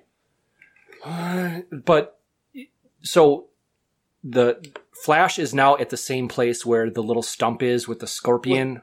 With the wood beast, yes. Right. And it's like it's like Russian roulette. But he has a conversation with Barin before they get to the trial. Okay. This is your thing. It is? Yes. What? Do you know where you are? Now you know it. When Flash shows up at the stump, Barin confronts him. And this Okay. this exchange happens. Do you know where you are? Up the creek. Oh yeah. All right. See, that was not in my notes. You sent me Sorry. that clip. I sent you so many clips this week. You think I don't know I'm that? having- We need to have an intervention. I mean, I think I sent you like 40 clips. I'm having a hard time keeping track of them all. You are. You have, anyway. So Yeah. Flash has just gotten out of a mud cage. And he's awfully clean, And he's also wearing a Flash branded shirt. which is different, a different color. It's like, it's like a red tank top, right? Yeah, and he had been wearing a disguise after he got rescued from death by the princess because he was wearing his uh, uniform thing. So Mm-hmm. where where did this Flash branded clothing come? But apparently, Flash I has become know. very popular in this kingdom because people Yes. already know about him. Right. Well, he's, he's, he's gonna bring the revolt, man. and it is basically Flash has to do the same trials that the kid tried earlier and died. But the kid, but the kid just has to it's Do like it once. Russian roulette. Yeah, it's do it. The kid had to do it once. They have to do it, and then Barin takes a turn, and then Flash takes a turn. But then Barin says, "Well, now you have to go again." And Flash is like, "Well, I just went," and he goes, "Well, I'm changing the rules." I do three bullets. Three. Three. We do three, huh? One, two, three. Three. So then Flash goes again. That's the that's that's the only good part of that entire movie. I, I- don't know why. It, is considered to be great. I've Yeah. started watching it. I've never gotten far into it um, because Mhm. I have I have it on DVD and it's a terrible transfer and it, it's Okay. just unwatchable. It's it's one of those films that I should have seen but haven't, and I imagine that I probably would not like it. Uh, what what's the one about the demon baby? Um, it's by the the child rapist uh, Polanski, not Chinatown. Uh, Rosemary's Baby. Okay, Have you seen that? No, I have not. It's supposed to be the scariest movie. It's not. It, Okay. it's very eh. so, but But Fla- but but Flash Flash he he gets stung. and yeah, but- and I actually pulled the clip of Flash after he got stung. Okay. Ah! Ah! Ah! Okay, I'm not going to let it play out for the rest of the 30 seconds. right. But it's a trick. He really didn't get stung, and he escapes. And Barin says, "He's mine. I hunt him alone."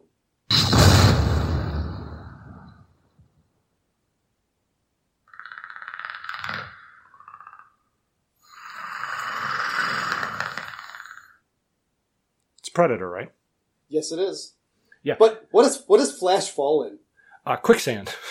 right. Do you remember? We've had this conversation before, like when we were kids. Like quicksand was really fucking scary. Yeah, and it, it really was. And Here's the thing I don't understand. When Flash runs away, he has a sword. He throws the sword and then jumps and starts going down the, the rope and is running Right. through. Why wouldn't he have taken the sword with him? I don't know. Who knows? Plot point. But he goes under. And by the way, I just got to page two of of your song clips for t- this week. okay. I'm still on page one of mine. Um, but he he's in the quicksand and has gone under, and he is attacked by. I don't know, almost like a flower crab. well, first of all, he pulls himself out. He pulls himself out of like with these giant cables, like almost like the same cable that Jaws chomped on in Jaws Two. Okay. And those Underrated things are film. all yes, and he pulls himself out. It's got Peter Brady in it, um, and he pulls himself out, and and then he's like lying there. And he's like, "Oh, thank God, I made it." And then yeah, this big fucking like crab or something. It's like a crab that's upside down, and it just closes its things on him to almost like Yes. in encircle him, hmm and then he gets saved, finger quotes, by the prince. Right, he saves him, but then he says, "Well, I'm still gonna fucking shoot you." And then who shows up? Vultan, the Hawkmen. Yes. and they shoot the they shoot the gun out of Barin's hand, and oh, it's not Vultan, but the Hawkmen come and they shoot the gun out of his hand, and they say, "Vultan wants a word with you." And then they all go back to the castle in the sky, and All of should we? All of these kingdoms are basically like floating cities, floating planets. Yeah, Yeah, well, one's just like the castle. The Hawkman is is not really a planet. It's just a castle in the sky. There's Mhm. one that is these jagged looking asteroid things that are there's like six of them. Right. And, and I don't understand how that works. But Vultan basically said that Barin is or the prince is in trouble and actually he has a little bit of legal knowledge on his side that's going to help him out. yeah. I would remind seven- you of Article 17 of Ming's law. No prince of Mongo taken captive shall be offered for ransom without first being given the right of trial by combat. Yeah. What's the what's what, what's the, the the kingdom in Game of Thrones where they do the trial by combat and then they have the moon? Oh, the the moon door. Yeah, It's the one with the little kid. That's well, he's not little. He's fifteen or something, and he's still sucking on his breastfeeding. mom. Yeah, sucking on his mom's. teeth. Hey, I mean, they were nice, but hmm. I I I don't know the names of them. But the whole trial by combat thing, I've never understood.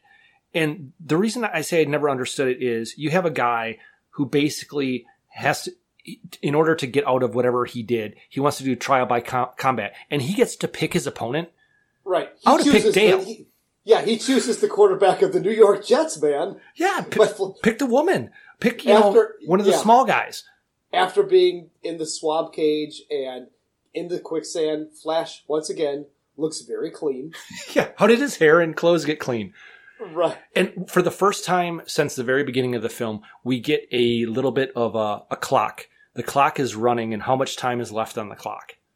Uh, I don't have that until later. It's 14 hours. Okay. All right. Okay. 14 hours until what? Until Earth. Till the moon destroyed. crashes into the earth. Right. Yes. So now Dale and Zarkov they arrive, and Flash goes, uh, or no, Dale says, "Have I got some crazy stories for you?" And Flash goes, "Save it for our kids." So yeah, they've known each other for what six hours now. But they get engaged. Right at this point, Yes. they get engaged. Right. And then they have it is going to be a fight to the death between Flash and the Prince on this little tilty disc with spikes in it. Well, the spikes don't come up yet, Right. but Vultan says this. Let the combat begin! To the death! I really was surprised you didn't have the fight go clip there. Ready, fight! But yeah, they, they they get some whips thrown on this disc. Apparently, this disc had just been painted that morning with silver spray paint. So every time somebody fell, they got silver spray paint on them, and they had to be taken off the disc and cleaned off. but he uh Boss Nass has a remote control. He even says, "Give me the remote control." he's he's tilting it. It's tilting now. And then the spikes come up. Yes. And Flash is fighting for his life. And Mm-hmm. Dale says this to him. Flash! Flash, I love you! But we only have 14 hours to save the Earth. It's like, hey, I got other shit to deal with right now. Can can you Yeah, give me a I'm- minute? Right. I'm trying to save my ass here. Yeah. But the spikes come up, they're they're they're retracting and, and going going up and down. Uh, and Flash finally gets the best of Barin, and Flash is hanging on. No, no, no, wait a second. Is Well, it Flash that's hanging over the side? No, well, first what happens is Flash gets choked and then they fight some more. The prince gets pushed and he's hanging on a spike and he's at the very edge and it's tilted and Flash goes to save him. Well, first, before that happens, Barin is about to push Flash's head into one of these spikes, and he says, he goes, promise me, if you kill me, you'll team up with Vultan. Right. Yes. And yeah, then then Barin goes over the side and he's hanging onto one of the spikes, and Flash basically pulls him up and and he says, you know, you're you know, if you go, I go. You go. We go. Yeah, and that reminded me of a different movie. Um, and I apologize, this is a long clip, but I'm going to let it play out.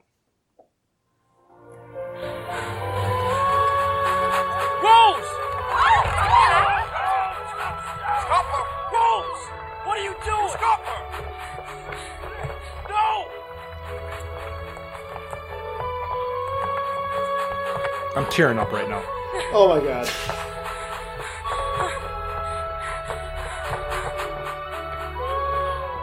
It's almost over.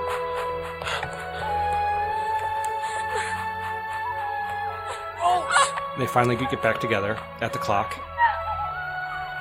So stupid! Why'd you do that, huh? You're so stupid, Rose! Why did you do that?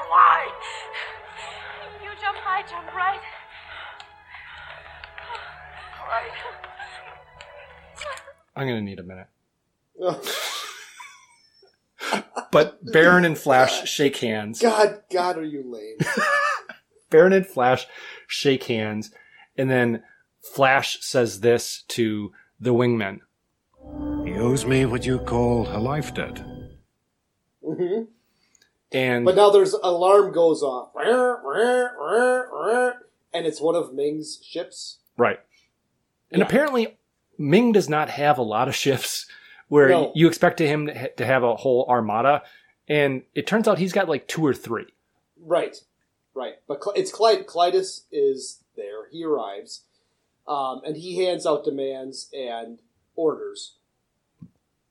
And basically, Barin and Flash take him and toss him onto the disc. And what pops out? Uh, his, I, I know he kind of oozes, but I think his eye pops out.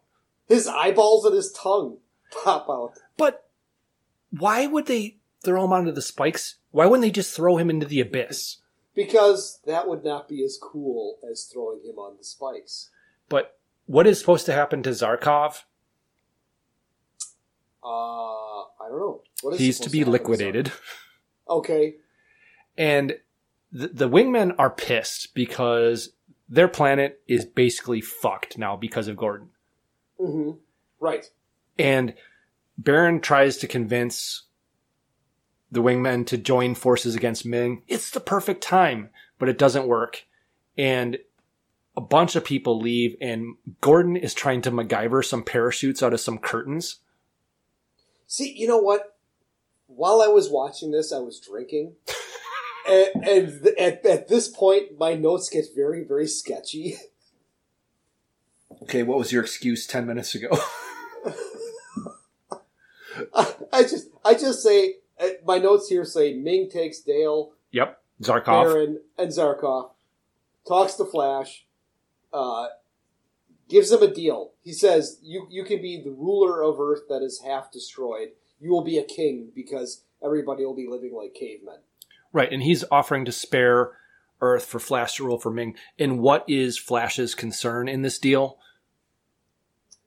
Uh, that he's going to marry Dale. Right. What what about Dale? And Ming is going to marry Dale and knock her up to repopulate Earth. Right. I, I don't know if he's aware with the actual reproductive cycle of Earthlings where they don't produce a litter and one person can't repopulate the planet.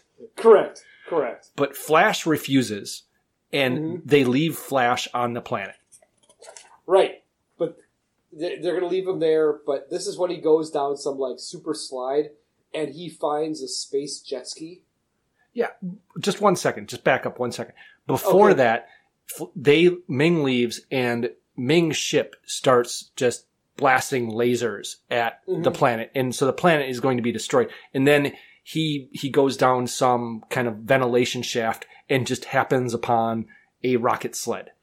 Right. It's a space. Put jet chocolate over his hands, ruining my goddamn handlebars. What's going on? Okay, Wayne was just sitting on his jet ski. And that's why you're swearing at him? I will continue to swear, Dustin. This jet ski ain't a goddamn toy. yes, it is. Do you know what would happen if he would have dry accelerated this jet ski on land? He would have ruined it. If you're really strapped for cash, sell the jet ski. I don't tell you what to do with your money. Don't fucking tell me what to do with mine, okay? Still watching Eastbound and Down, apparently. Yes, I am. I'm still in the first season. It's good. So the Hawkmen planet, or not really planet, I guess castle, whatever you want to call it. It gets blown up, and there's lots of sparks. Yeah, it is. It's only a model. Once again, Right. really, But really he- bad model. But he's on this rocket sled, and he contacts Vultan Vultan using a CB radio. Breaker, breaker, one nine. Anybody got a copy? Good pull, man. Well, it was in my clips. It's like Flash calls him on the CB radio. Yeah. and I, I googled for Breaker One Nine clip, Uh huh. and Dale is getting made up, I guess, for her wedding, Yes. and the princess is thrown in with her. Right. And but go ahead. They're they're fighting. They're basically now it's we've got a chick fight. flower shows, shopping for pretty bows, and then back to her place, strip down her bra and panties for a tickle fight.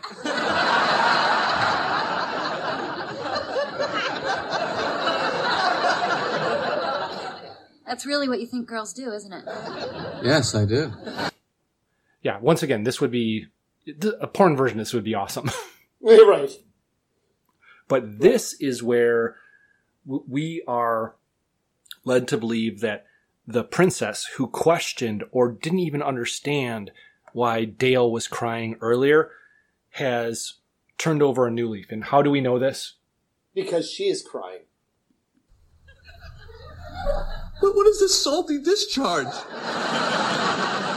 Oh my God, you're crying. This is horrible. You know, honestly, I guarantee the princess has- has had a salty discharge on her face before. Because she's with she's been with every dude in the kingdom. yeah, she would. She'd be like a Rorschach test under a black light. Right. Right. But now Flash he's heading towards the palace and they open fire. But all this was was basically a ploy to draw out Wait, you're you're skipping a huge chunk here. what am I skipping? So, the princess actually wants Dale to poison Ming, and she has a plan for Dale to do this. So, what is Ming's pre-coital ritual? Oh, see again, drinking drinking during this. Okay, When I was maybe that's why I enjoyed this movie so much because I was half in the bag. okay. Well, this is what happens. My father always drinks a power potion before he makes love. A power potion. So basically some Enzyte. Well, two things with this. Number one, how would the princess know that? Right. And number two, what is it like a Red Bull Cialis cocktail? Right.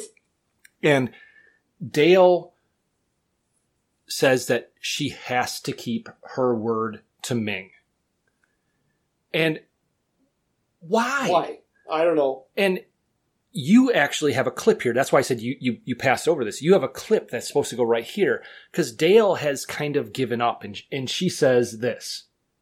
Follow us. You are to be prepared for your wedding. I'm lost, Aura. Nothing can save me now. Oh, yeah?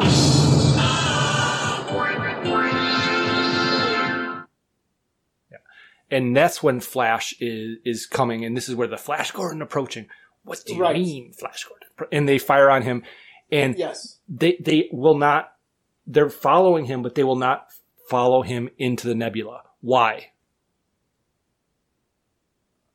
Um, oh, uh, uh, well, I know that they fire. Well, they do fire into the nebula because they think it'll electrify it, and, and his body will fall out of the nebula. Yeah, but the reason they won't go into the into the nebula is this. Can't follow them into the nebula, sir. Our shields would be useless. Full power! Devils! You should be able to see some of these coming, Doug. I sorry, man. It's, it's yes. But Flash is trying to lure them into a trap, and Mm-hmm. it- it is it's the fleet from the end of Rise of Skywalker. Ex- Right. except instead of a billion different spaceships, it's a ton of different Hawkmen. Right. With one ship. One ship is coming after them. Yeah, there's only one ship. Right. Yeah. The, yeah. They go into the, the whole Hawkman army is there, and now it's time to attack the ship. Right.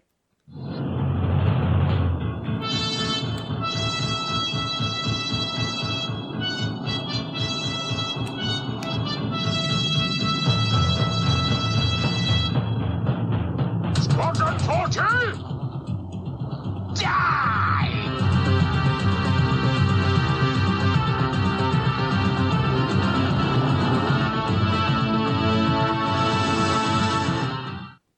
Do you the? Sorry, do you know what that's from? Is that that's Vanguard? No, Sonic, Sonic the Hedgehog. Okay. Well, no. The, do you remember the video game Vanguard? Yes. That's the music. That music was played in that video game. Oh, really? Yes. Did you notice that when the Hawkmen got shot, they tweeted? no, I didn't They notice chirp, They chirp. They chirp like a bird. They are they're taking major losses though. I mean, they, Oh, big time losses. they're Yeah. getting taken out big time. But there's one specific Hawk that is hurt, and Flash is going to go after him. Who was this dude? Why him and not any of the hundreds of others that have gotten shot? because the other he was like the second in command. Okay, and Yeah. it's like an older Hawk, I think. Yes. He's all dirty too. and they they board the ship and for some reason there's a giant bubble light christmas christmas ornament in the middle of the room Mm-hmm. you know what i'm talking about the the, the lights they have that you turn them on and, and then once they get hot they bubble up Right. for christmas lights that's what it was except it was giant Yes. and back on the main planet the wedding is about to happen Right, but there's going to be some executions for their entertainment for the for the wedding guests. and the the princess she pulls two sewing needles where does she pull them out of Out of, uh, out of the bun, out of her hair. no they're out of her crotch Are they? yes How did I not see that? and she she kills a guard. But Zarkov and Barin are in a jail cell, blindfolded and chained. What is on the wall? I don't know. Someone spray painted "Long Live Flash. Oh Flash," yes, long live Flash. Yes. And Barin and Zarkov are having a conversation. Apparently, they're talking about people from Earth because who is it that um, Barin wants to hear more about? Again, you've got me. Tell me more about this man Houdini. Oh yes, Houdini. Yeah, but but now Aura comes in and and Barin's like, okay, this is it. We're about to get shot. It's because they're blindfolded. They don't know. All they do is they hear it. The princess rescues them. And then she uses the Schwartz ring to, to open the door, but it doesn't work. And Zarkov says he thinks he can do it. He's kind of like Han Solo. He's going to be able to hotwire this. And he jimmies the ring or something. no, he he uses a it's a number sequence, and he talks about Oh. it's like a prime number sequence or something like that. Okay. And well, it, it's just it, it shows that he's a science guy. I'm sorry. Yes. it's in my fucking notes. I'm going to use it because I took notes. Um, but now You- they okay. Hold, hold on a second. I I've take I took more notes for this movie than I've ever taken for any other movie. I have like twelve pages of notes here. I've never gone over eleven. that that's one more. Right. It goes to eleven. It goes to eleven, but mine goes to twelve. Okay. Now they're back on the ship with Flash. Yes. Yeah, and he's him and Vultan have this conversation. Flash? What are you setting there? That's how long Earth has left, according to Zarkov, in minutes and seconds. Level with me, Vultan. Will this do it? Yes, no doubt. There's a lightning field across the entrance. When this baby hits it, boom! All the fuel and everything, it'll blow that field dead. My Hawkman, fly right in. Come, let's hear what Mingo City's saying.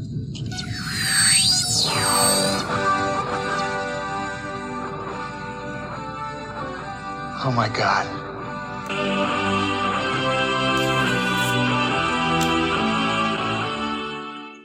Why do they use the Earth wedding march?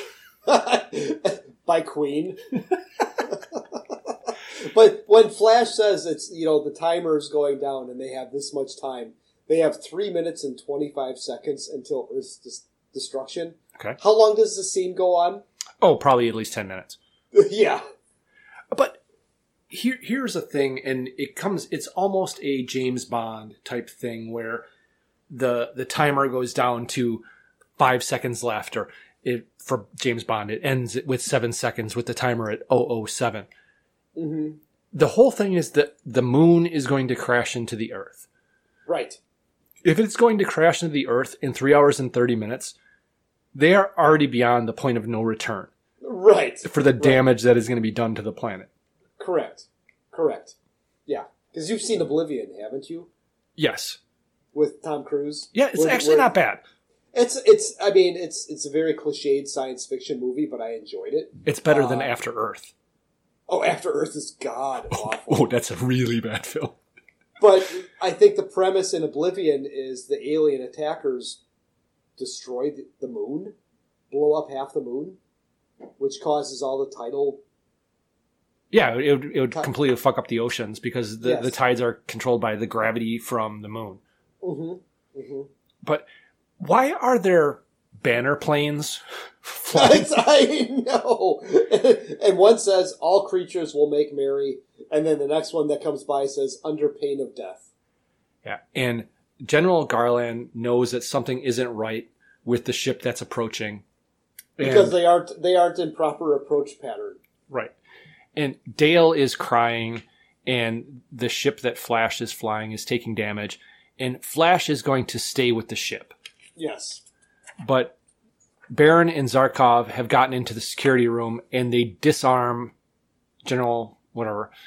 And he takes a headset off of one of the Borg, and just like the Borg, you kill one, you kill all of them. Well, if you take the, took the goggles off, and there's all these like wires that are coming out of the eyes. Yeah. and the the general once again uses the Schwartz, but she fires flames at them. Yeah, she's got a flamethrower. And then what does Barin do? He shoots her Where does he shoot her? in the crotch. Yep, right in the old cut. Six weeks he in a row. Six weeks in a row, baby. But she dies, and it is not a pretty death. Mm-hmm. And they need to turn off the lightning field in order to save Gordon, which I thought Right. that's what Gordon was doing by crashing the ship was turning off the lightning field. I think he was just going to draw fire so the rest of them could get in, so the Hawkmen could get in. I think that that was the Okay. plan. Yes. But Barin is shooting all the guards, and Zarkov is trying to turn off the lightning field with apparently a touch tone phone. right. And we go back to the wedding ceremony. And I did think that it was interesting that Ming and Dale have the same wedding vows that I had. Right. Do you, Ming the Merciless, ruler of the universe, take this earthling, Dale Arden, to be your empress of the hour? Of the hour, yes. You promise to use her as you will? Certainly. Not to blast her into space? Until such time as you grow weary of her. I do. Yep. It's pretty much spot on. Yeah, sounds like mine. Not really. But Flash's ship is is coming apart, and there are now 90 seconds left for the Earth. Mm-hmm. And this But is his sh- coincidentally seven minutes later than when there were three and a half minutes left. Right, right. But yeah, the ship it crashes through, and the big spike that's at the end of this ship goes through Ming, and he's got got the green blood all over this spike. Ming uses his ring, his red ring, to flash or to freeze Flash, but his power is It's fading. diminished, yeah. And, but Yes. he, he and Flash have an exchange before Ming does his his final act. Look how old you've become. Something far worse has happened to you. So, and then what does Ming do? He disappears. Well, he, he shoots himself. He fires on himself with his ring, and he disappears. Okay, really? Yeah, What? Why do I not have that in my notes? He does. He turns the ring on himself, fires, and then he he disappears. Oh, okay, all right. And then the robot from the beginning, The probe. yeah, Yes. kind of rolls up, and they're all freaked out because they saw what it did to the lizard man at the beginning. But the probe actually says this. Long live Flash. You've saved your Earth. Have a nice day.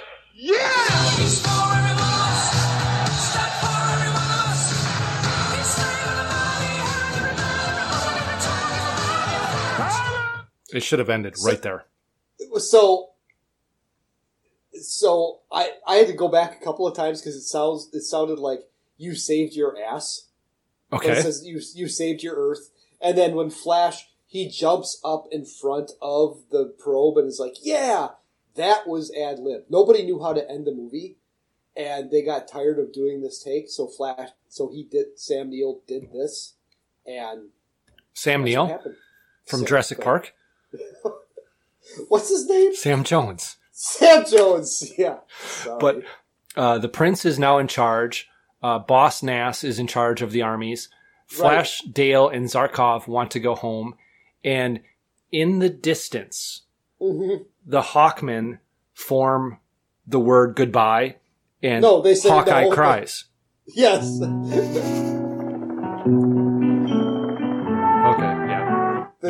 they, they, spell out thanks, Flash. And as the very last thing, a hand picks up the ring, and Ming laughs. The end. Question mark. Question mark. What? But who picks up the ring? It's Ming. You think that's Ming or is it Klytus? It's Ming. Klytus died on the. Ah, well, yes, yes, but it was a black glove, and that's what that's what Klytus. I, I don't know what, what what Ming was wearing in the. I don't know if he was in his funeral blacks or his or what. But I, I'd have to go back, and I'm not going to. Oh yeah, nor am I. Okay. All right. So movie's over. What did you think? It's not good. Um, it, it's it's not a good film. It was funny because it's bad. Uh huh. It is. It is something where you can tell they spent money. You can tell they tried, but they gave up at a certain point. And there's so many things that are close but not quite there. Right. And right. Yeah. it's it's not awful. I mean, it is not the worst film we've watched, but it is not good. Yeah. No, it was. It, it's a bad movie, but it was. I had a blast watching it. What was the movie that I said this is the most fun I've had with any film we've watched? And it wasn't a good film. Invasion USA. Invasion USA. Yeah. Yeah. I would say not to that level, but the enjoyment I had was on the same plane. Um, Okay. Invasion USA, I would watch again. I That- really would. see, I picked that movie and I wouldn't watch it again. But this one, as far as I'm assuming you would recommend it to somebody that hasn't seen it. Mm-hmm. I would, with the caveat that, you know, it is, it's not good. Watch it for the fact that it's not good. Right. And just and just sit back, enjoy yourself. If you're a pot smoker, smoke lots of pot before you watch this. Yeah. Because then you'll really enjoy it. Well, this may sound silly to you, but kids go completely ape if you do three things in a picture defy authority, destroy property, and take people's clothes off. Yeah, everything besides taking the clothes off. Yeah, so we got two or three. Ding, ding, and uh, any last thoughts on the movie? No. Okay. Watch ya. Watch ya. What you watching? You ever going to change that theme, Doug? No, I'm not. Okay. All right.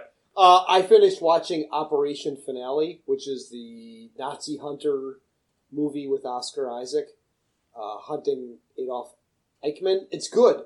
Um, I enjoyed it a lot. There's another movie on either Netflix or Amazon that actually now goes into the trial of Adolf Eichmann in Israel. I mean, different actors and everything, but I'm going to check that out next. Uh, I'm all caught up on For All Mankind. Have you been watching that at all? No, I, I'm I'm waiting for it to accumulate, and I, I've Okay. thought about starting it, but I haven't yet.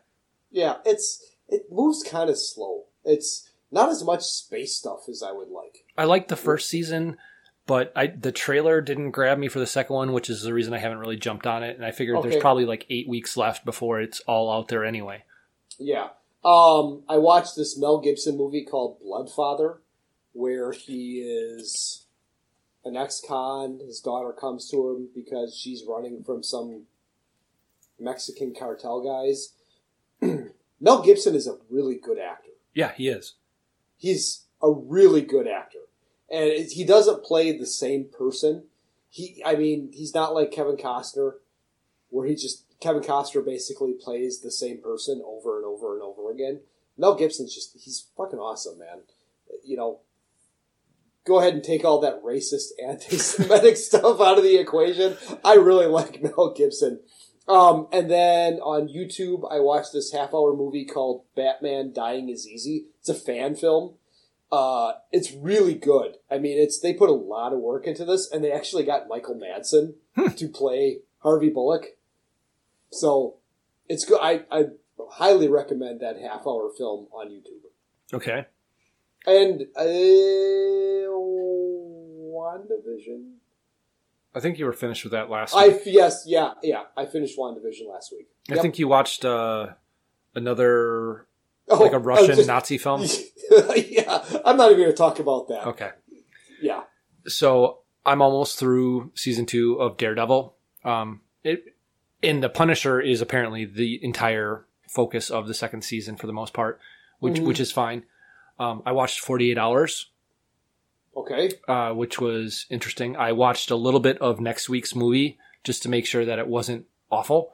Okay. Um, and then, do you know what the Mandela effect is? Uh, I have we talked about the Mandela effect before? No. This is this is something that I've It's you you hear something so many times that you believe that it's true, and Okay, with, yes. with with movies, yeah. it's it's for Star Trek that Kirk says "Beam me up, Scotty" all the time, even though he never said that. Play Or- it again, or- Sam. or Luke. I I'm am your your father. Yes, exactly. There was an example of the Mandela effect on Facebook this week, which also ties into the the thing that you had mentioned before about when you have different things in your browser. I happened to get a bunch of ads for C batteries. and that was based on a Facebook post that you had. And you mentioned um, the Mobi M5, yes. right? So I want you to listen to this. The M5 boss? The M5. Yeah. You don't want that one. He wants it. You don't want that one, kid. I want it. The M5 sexual device? The M5's the greatest sexual device ever devised. You I don't want the one. M5. Not once do they call it the Moby M5. No, they don't, do they? And Uh, uh, does it- Mobi but is it on the side of it. Yes, that's yes. It's yeah. It's on the side of it. And that's from the movie The Party Animal, which I did watch last night. Did you really? It's awesome. So I watched it. It is. Um, I actually originally thought it's like you know this might be a film. It, it's too problematic to do. Um, So how many how many times did you watch the scene where he's in the girls' dorm room? where they're playing strip poker. Yeah. It is an it's an interesting film because it it does have funny moments, but Mhm. I've never seen that many Confederate flags because every single piece of clothing he has has a Confederate flag on it, Mm. and there's some racial problems in there. Um, there's a lot of different things, and that actually brings me to um, the the the question of the week, and I have I actually have both a question and a where do you stand on. Do you want the fun one first, or do you want the serious one first? Uh, let's go serious and then lighten up the rest of the show with the fun one. Matt, Dog. I didn't have a chance to actually write a new one for that. Okay. So, there has been a lot of things in the news recently with Dr. Seuss and, Okay. and different movies. And the movie that I just watched, The Party Animal, once again, we watched uh, The Breakfast Club last week. There's some problematic things in that. What do you feel about removing things? And actually, the most recent thing was Pepe Le Pew Right. uh, being removed from the Warner Brothers catalog. What do you think about things being removed from history because they are no longer culturally acceptable? I, I, I, this is a very, very simple response to that, and I'm sorry it's not going to lead into a really big discussion. But if that sort of thing makes you miserable, then you are already a miserable person. No, and the, the funny thing is, is as I see it, is there's somewhat of a slippery slope argument because the thing about Pepe Le Pew is, well, he's forcing himself on this cat. Okay, Mhm. I get that, but where does that line be drawn? Where where do you draw that line?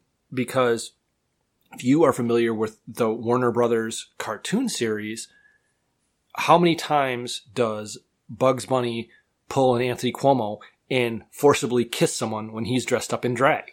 Right. Yeah, And- you're absolutely right. And there are, and then there's the violence aspects of it. And I think that you have to look at entertainment products as a time capsule of the time when they came out. Well, even you take a look at like Sixteen Candles, where Anthony Michael Hall's character bangs a chick while she's all wasted and doesn't even remember it.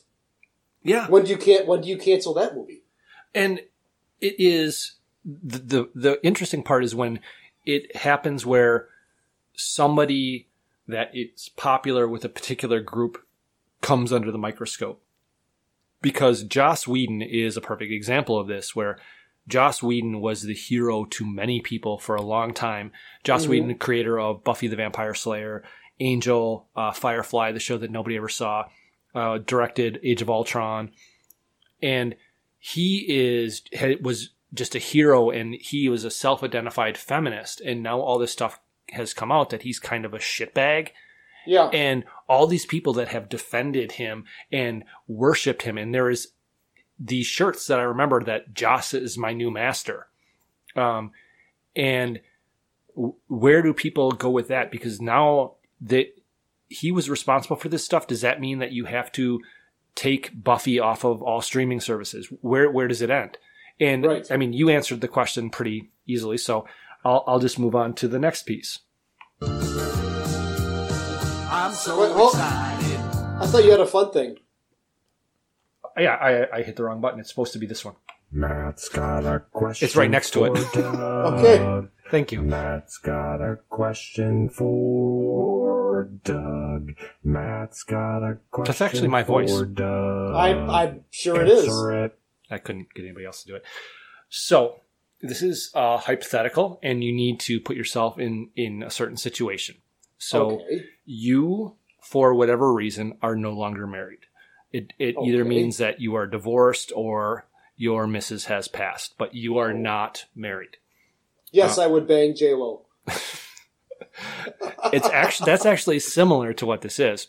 Okay. but you have a you have friends friends have exes so a friend's ex-wife runs into you in a bar she's hot she's interested do you fuck her No.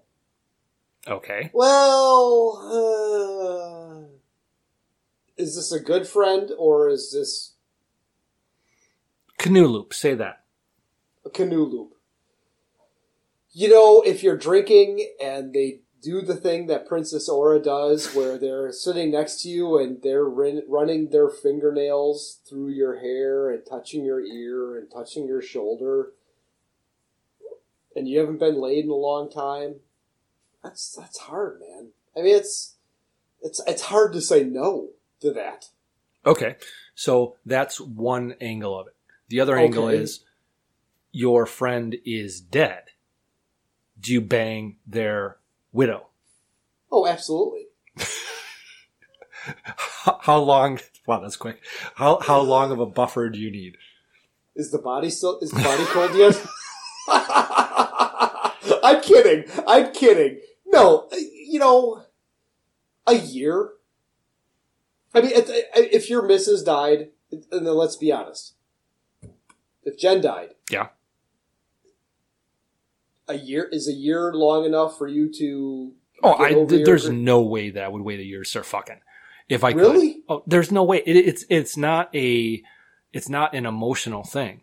I and trust me, I would be devastated for days if Sure, something for, happened. to da- for days. For days.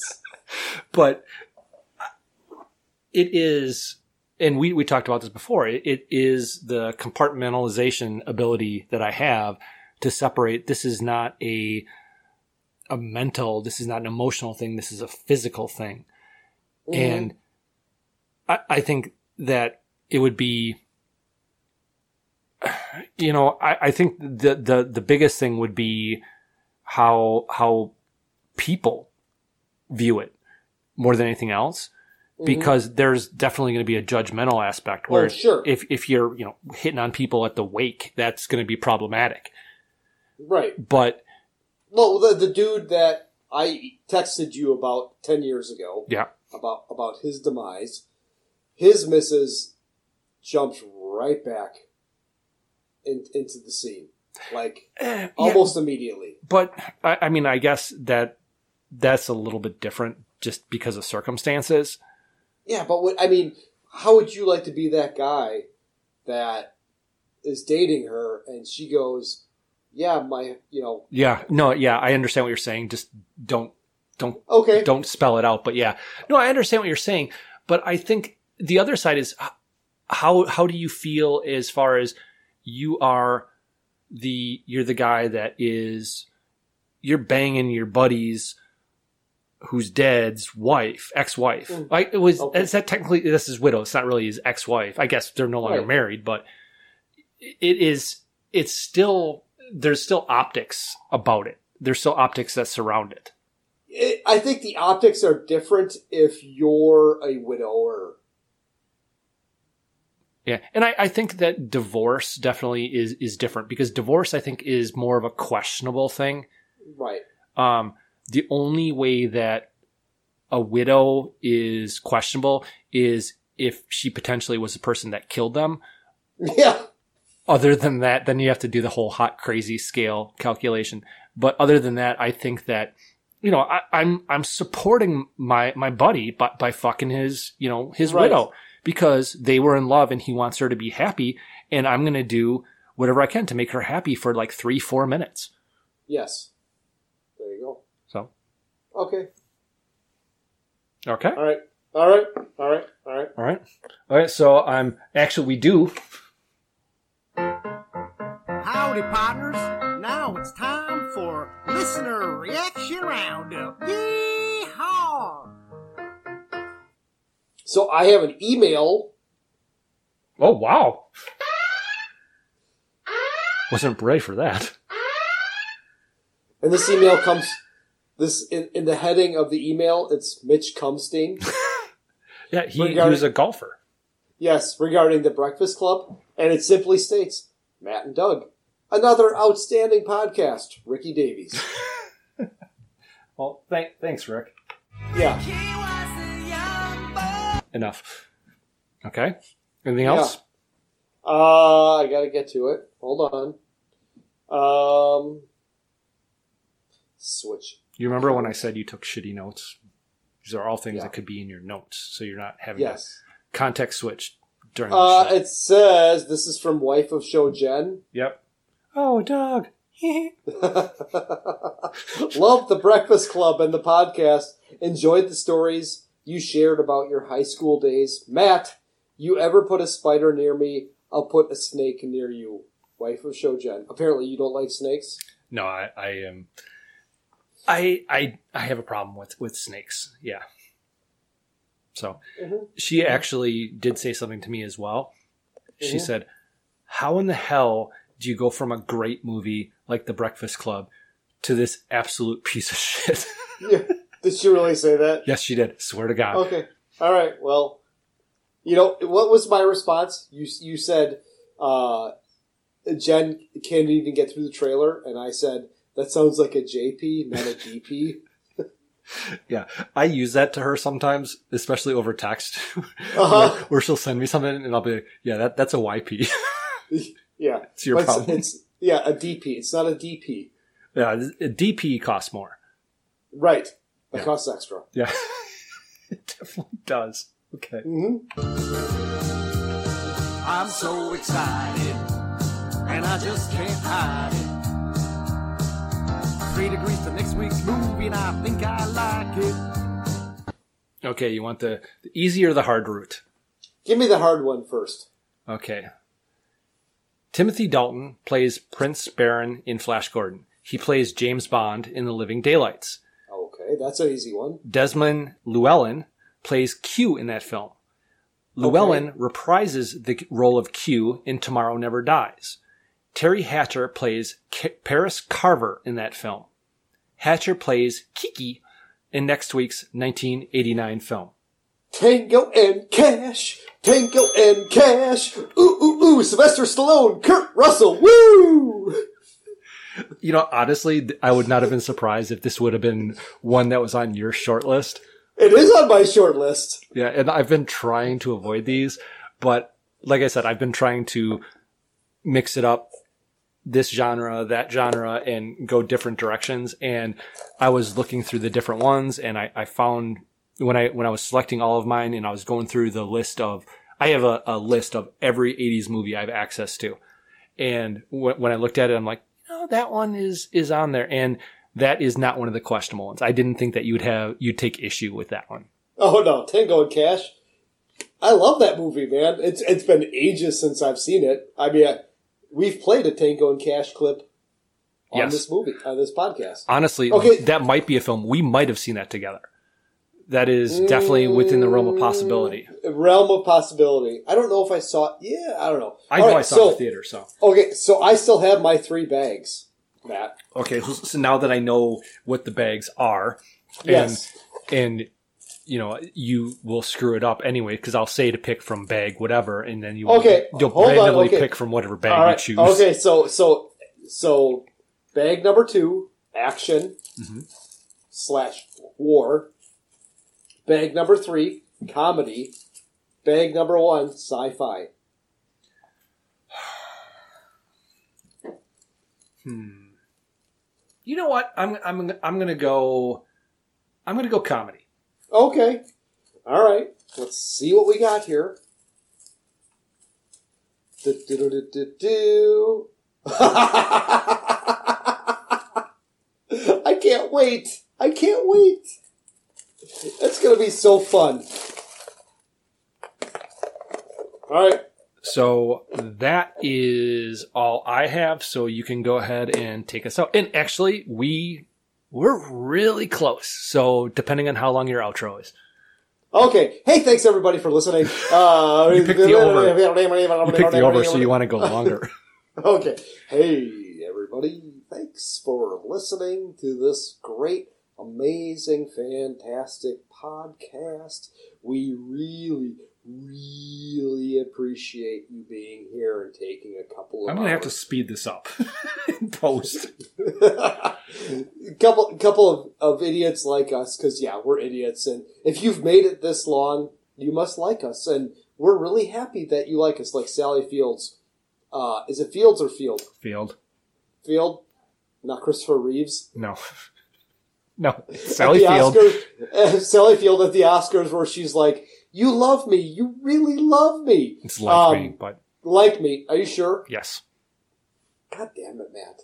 You always gotta trump me. Find us on Facebook, Betamax Rewind with Matt and Doug, or you can email us at betamaxrewind at yahoo.com. Send us a fun email. Uh, go to Apple Podcasts, rate and review us, give us five stars. You know what? Tell one friend. That's all you got to do. Just one friend. One friend. We would really appreciate it. Thank you. That it? That's it.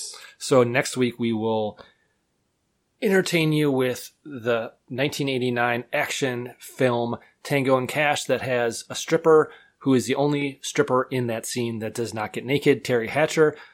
But Are there boobs in that movie? Oh yeah, there are. Okay, all right. Yeah, there are. And then and yeah, and then a, a really good comedy after the next week.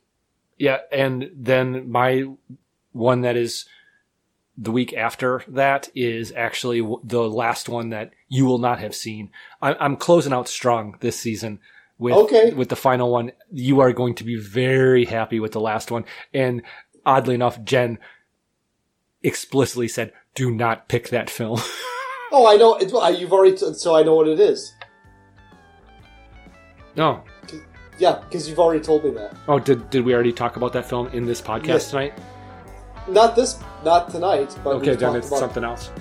Well, no, you you said there's a movie that you, that she said don't pick. Okay, that's not that one then. Are you? It's not Escape from New York. Fuck. we'll talk to you next week. All right, see ya.